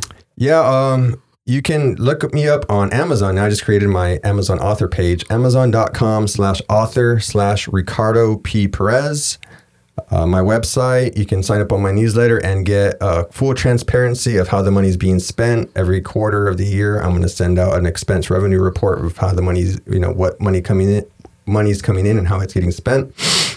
So sign up for my newsletter, ricardopperez.com. Um, social media, you can find me on Facebook. Uh, just type Ricardo Perez. Uh, you probably find my actual page or my author page. Um, Twitter is at the real Chemja. It's kind of a mix of chemistry and ninja. I'm, a, I'm the chemical ninja, so I'm the Chemja. So yeah, Twitter at the real Chemja and Instagram. I'm pretty sure it's just my name, Ricardo Perez. So yeah, I don't use much of any of it at all, but hey, it's there. And so, listen, we have the links to all the social media, on the show notes. You find the show notes at www.kevinshrblog.com. Be sure to rate, review, subscribe to Jason Cavness Experience on your favorite podcast platform. So, Ricardo, any last minute advice or wisdom or anything you want to talk about? Um, no, nah, man. I think I think this is good for now, man. I appreciate your time as always. I uh, love what you do. I love that you give people this platform, and and I love that you're pushing your stuff forward now, man. It's yeah. uh, you know, you, you're getting to, into your later lifetimes, and now it uh, should be all about you now, man. So yes. I'm really happy, and I'm always here to support you. So no matter what I, I can I, do, need for you, I need for you to tell my wife and kids that. Okay, that's all about me. It should be all about me now. Yeah, for sure. so listeners, thank you for your time, and remember to be great every day. Bye, everyone. Thank you for listening to this episode of the Jason Cavness Experience. Be sure to connect with us across social media at Cavness HR. Thank you, and remember to be great every day. Don't you know, pump it up. You've got to pump it up. Don't you know, pump it up. You've got to pump it up. Don't you know, pump it up. You've got to pump it up. Don't you know, pump it up. You've got to pump it up. Don't you know, pump it up. You've got to pump